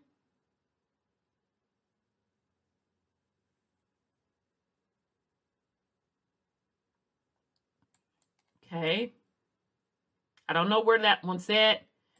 Um, they're saying that this one is the oldest building on record. So this is that same um cracker uh mansion. Okay. So this is definitely pre-Civil War. Okay, because remember when they told you at the museums ruined photos that this was pre I'm yeah, that this was built this cracker mansion was built during the Civil War. I said, no, it wasn't. And then I showed, pull up, remember this picture, and they were saying this is one of the oldest buildings on record. So as I said, this uh, that cracker mansion was pre-Civil War. That story that they gave about it being built during Civil War was bogus. Okay, let's see what else here. So that's just another uh, St. Louis building, just real quick. Um, does look like apartment buildings. And you can see at the on one side of this building, it, it has that um castle-like structure thingy. I forget what you call those on the end.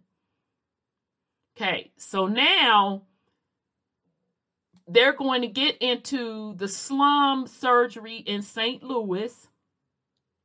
So, in other words, I found this really, really interesting. Let me make sure I'm recording. I found this interesting because this is showing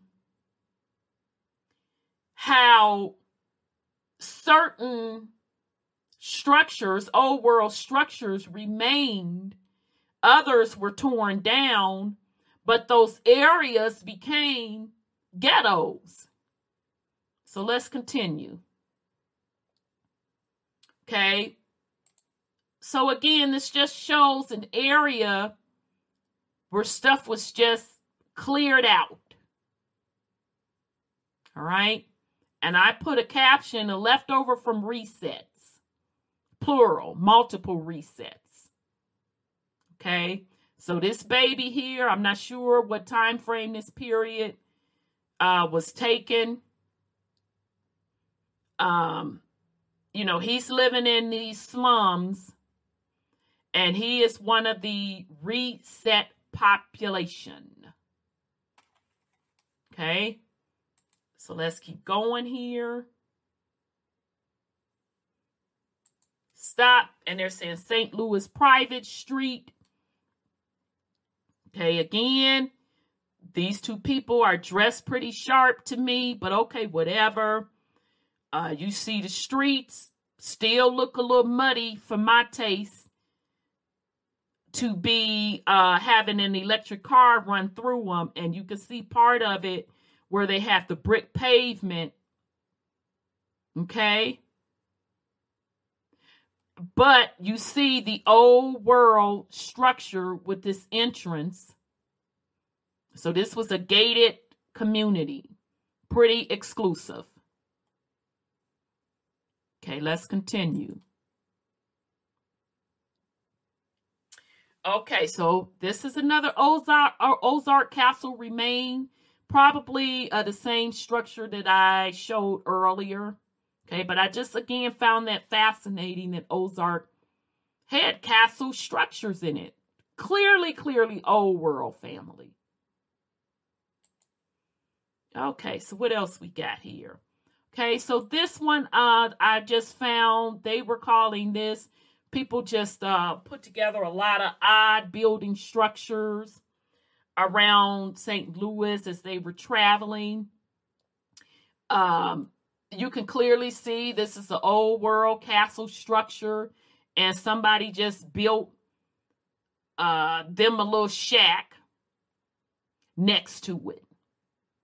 Okay, so you can see what they built next to it doesn't even compare to this old world architecture along with um, even the the house right next to it still doesn't compare to this one tower, old world tower. Okay. All right, so let's see here. Okay, so they're saying here is the St. Louis State Capitol. I uh, just want to point out again, you look up at top of the capital of the dome, you see the metal ball that many are saying is Mercury with the antenna. So in other words, pulling energy from the ionosphere, natural energy to power the building. Okay? All right. So it just still trips me out how they have these very grand and scale structures, and you can see the old world technology, but right out in front, they gotta have this horse and carriage. It just don't match up for me. So let me keep going. All right. So this is another uh remember in those um uh 1896 tornado pics, they showed the destruction of the St. Vincent Institute in uh, Wellston, Missouri. I think this, I don't know if this was a picture or postcard, but you see how grand this quote, quote, institute was, which was really a castle. And you see the antennas with the old world tech.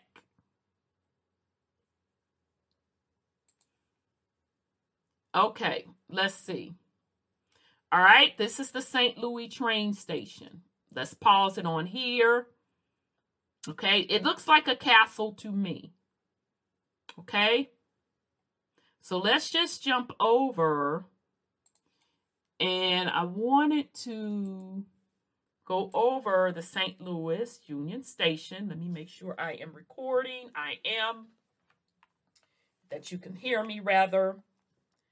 Um, let's see here. Let's see, let's see, let's see. All right, so this one they are saying Union Station, St. Louis. Um, St. Louis Union Station is a National Historic Landmark train station in St. Louis, Missouri.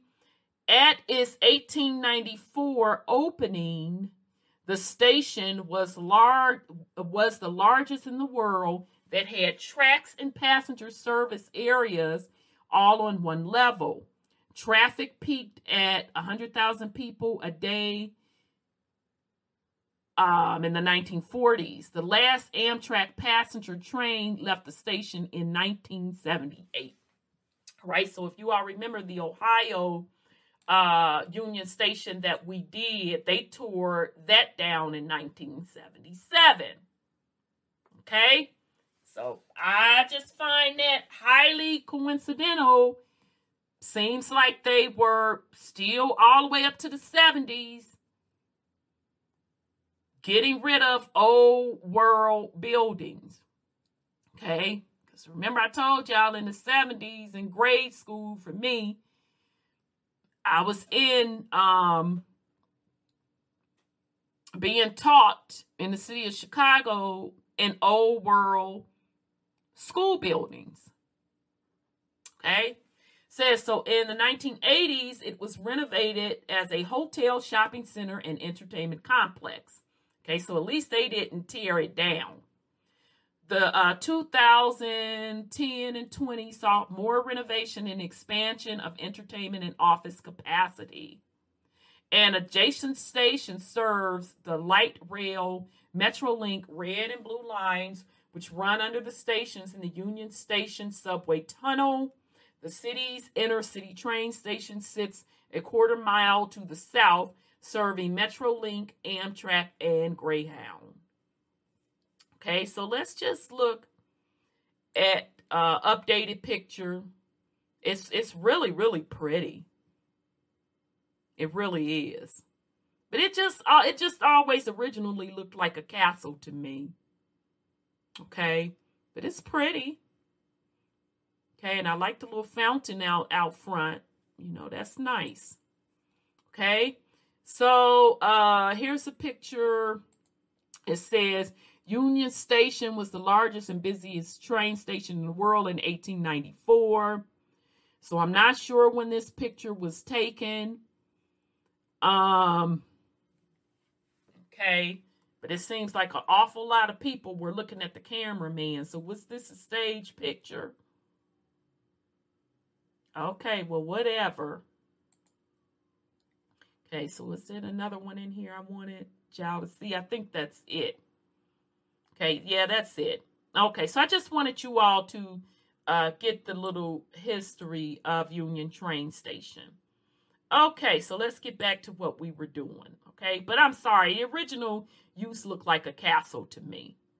All right, so let's go on. Okay, so that's just uh, another picture of it today.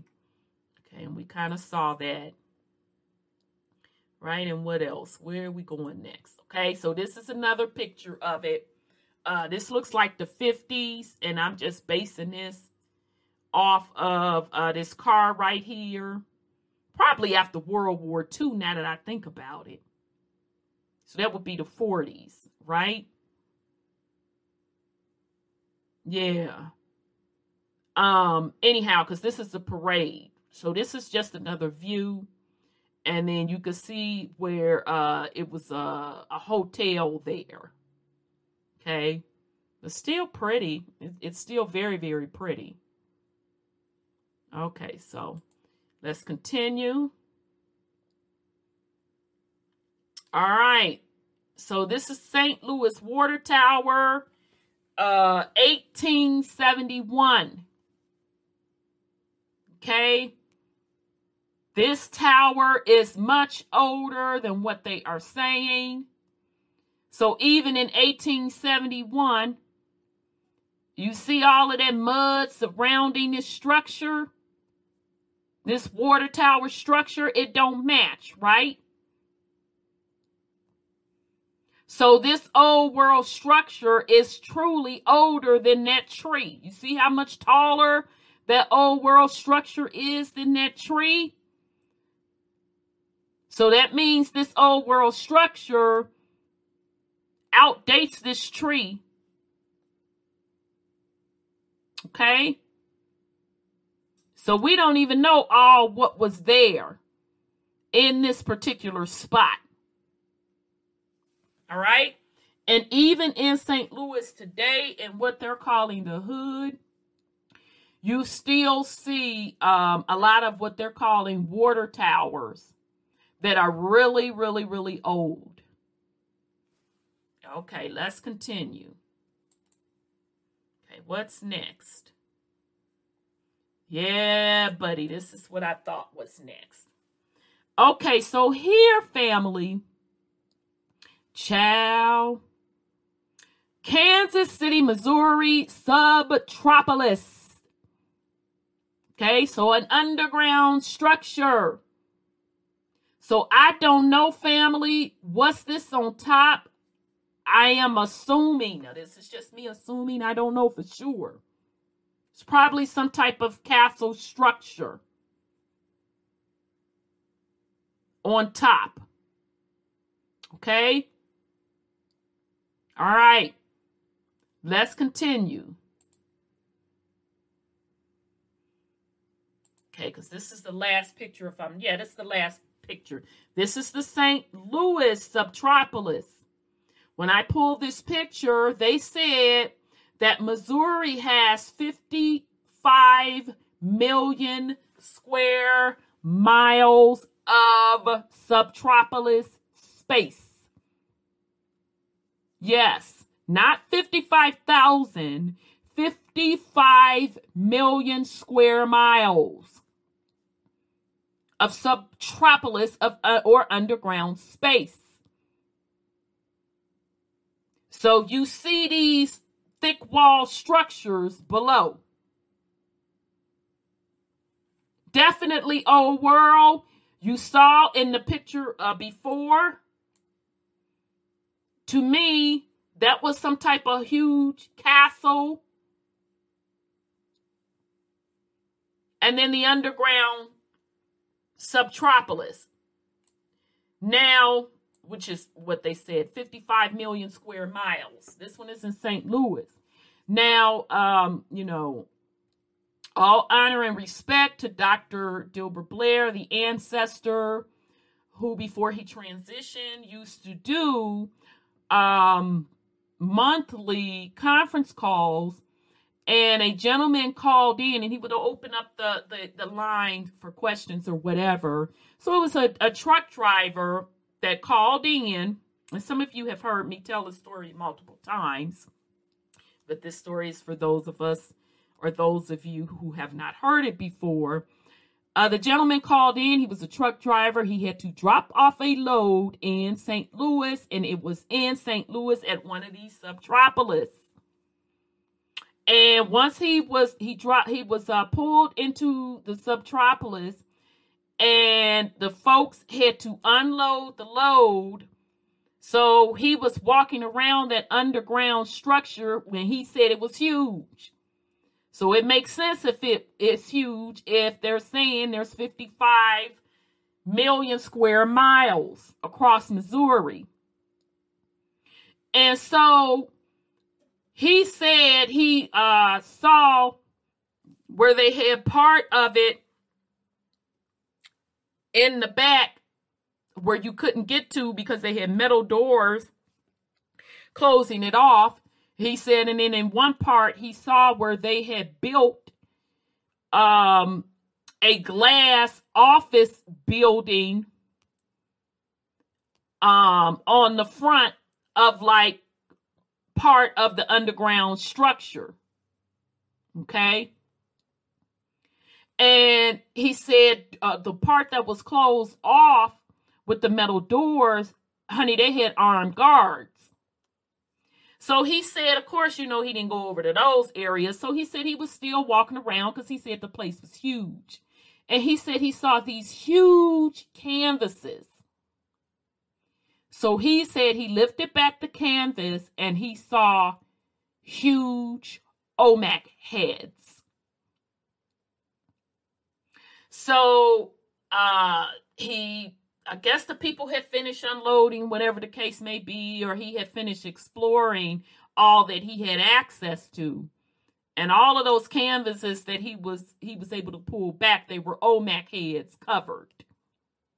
Okay, so that means if they were Olmec heads covered, this subtropolis, now we're getting into the thousands, hundreds of thousands of years old. That's what we're getting into now. Okay? So, meaning that Olmec Empire expanded far beyond South America. If he's in St. Louis seeing Olmec uh, statues. So he uh, goes back, and uh, one of the guys said, You know, how did you get to drop off this load? He said, We don't see many people like you uh, down here dropping off loads. So the guy that was asking him that was a white guy, and uh, the truck driver was a black man.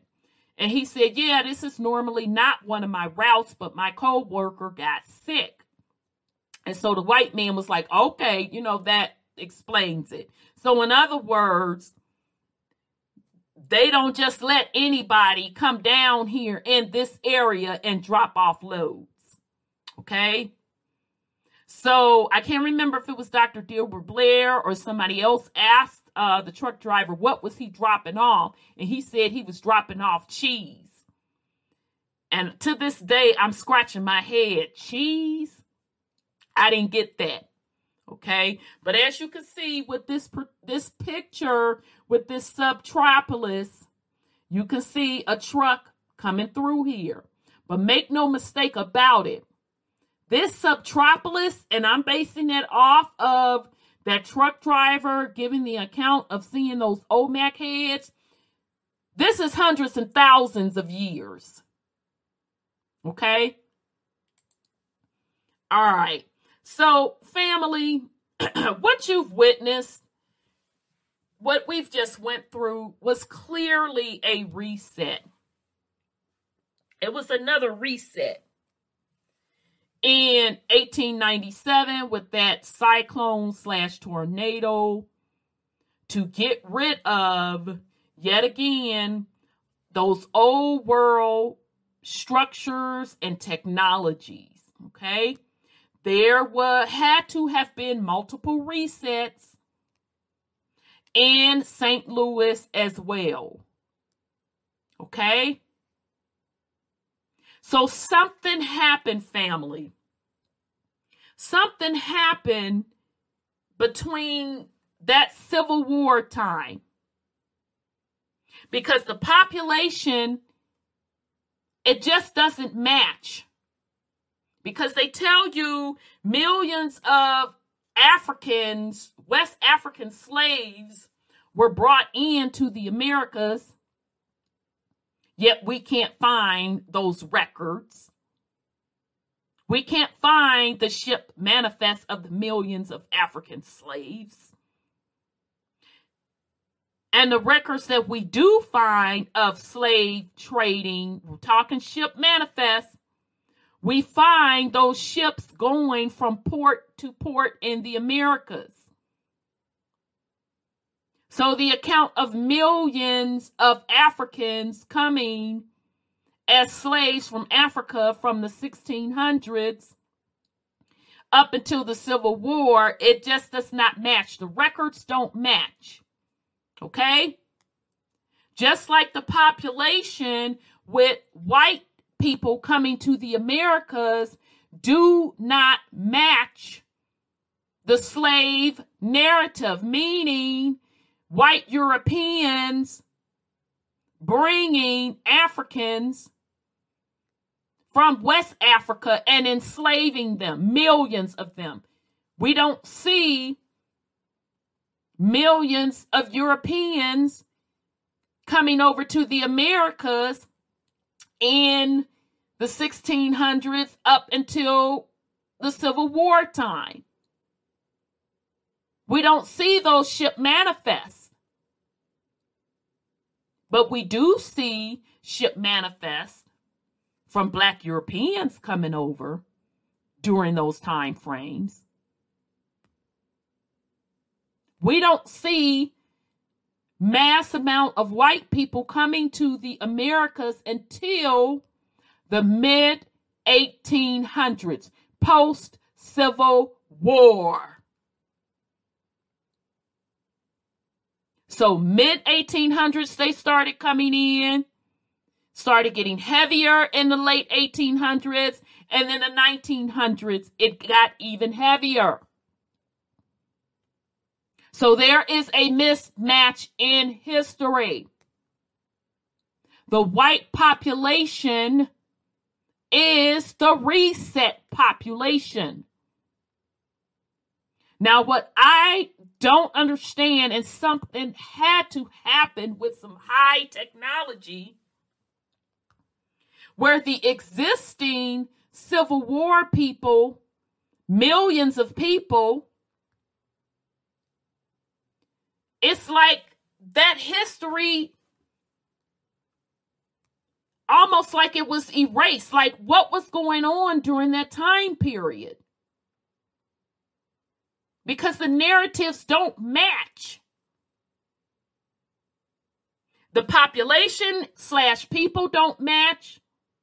The technology and the buildings do not match the history, the way they are telling it to us, do not match. Because in between those time frames, you had war and I say resets. And when I say resets, I believe they were using some type of high scale technology. I don't know if it was messing with people's memory, as well as that high scale technology to start creating these weather disasters to create massive floods, mud floods, tornadoes, and then fires. And they kept doing these disasters and doing these wars to reset history, and the population. Okay? So by the time the World War II kicked around, the new narrative slash history had been set, and the white population was fully in control. But they were not the original controllers. They are the reset population. And the whites that were around during the time, time of the 1600s through the Civil War time, which was very few of them, they were heavily connected. They were family members of the black nobility elite, which were in power. Okay. So this is yet another example. The 1896 cyclone of St. Louis was just another reset family. So I hope this is finding you all well on this Wednesday. Uh, this is Rhonda with WTUZ Radio Podcast. Peace and love, family.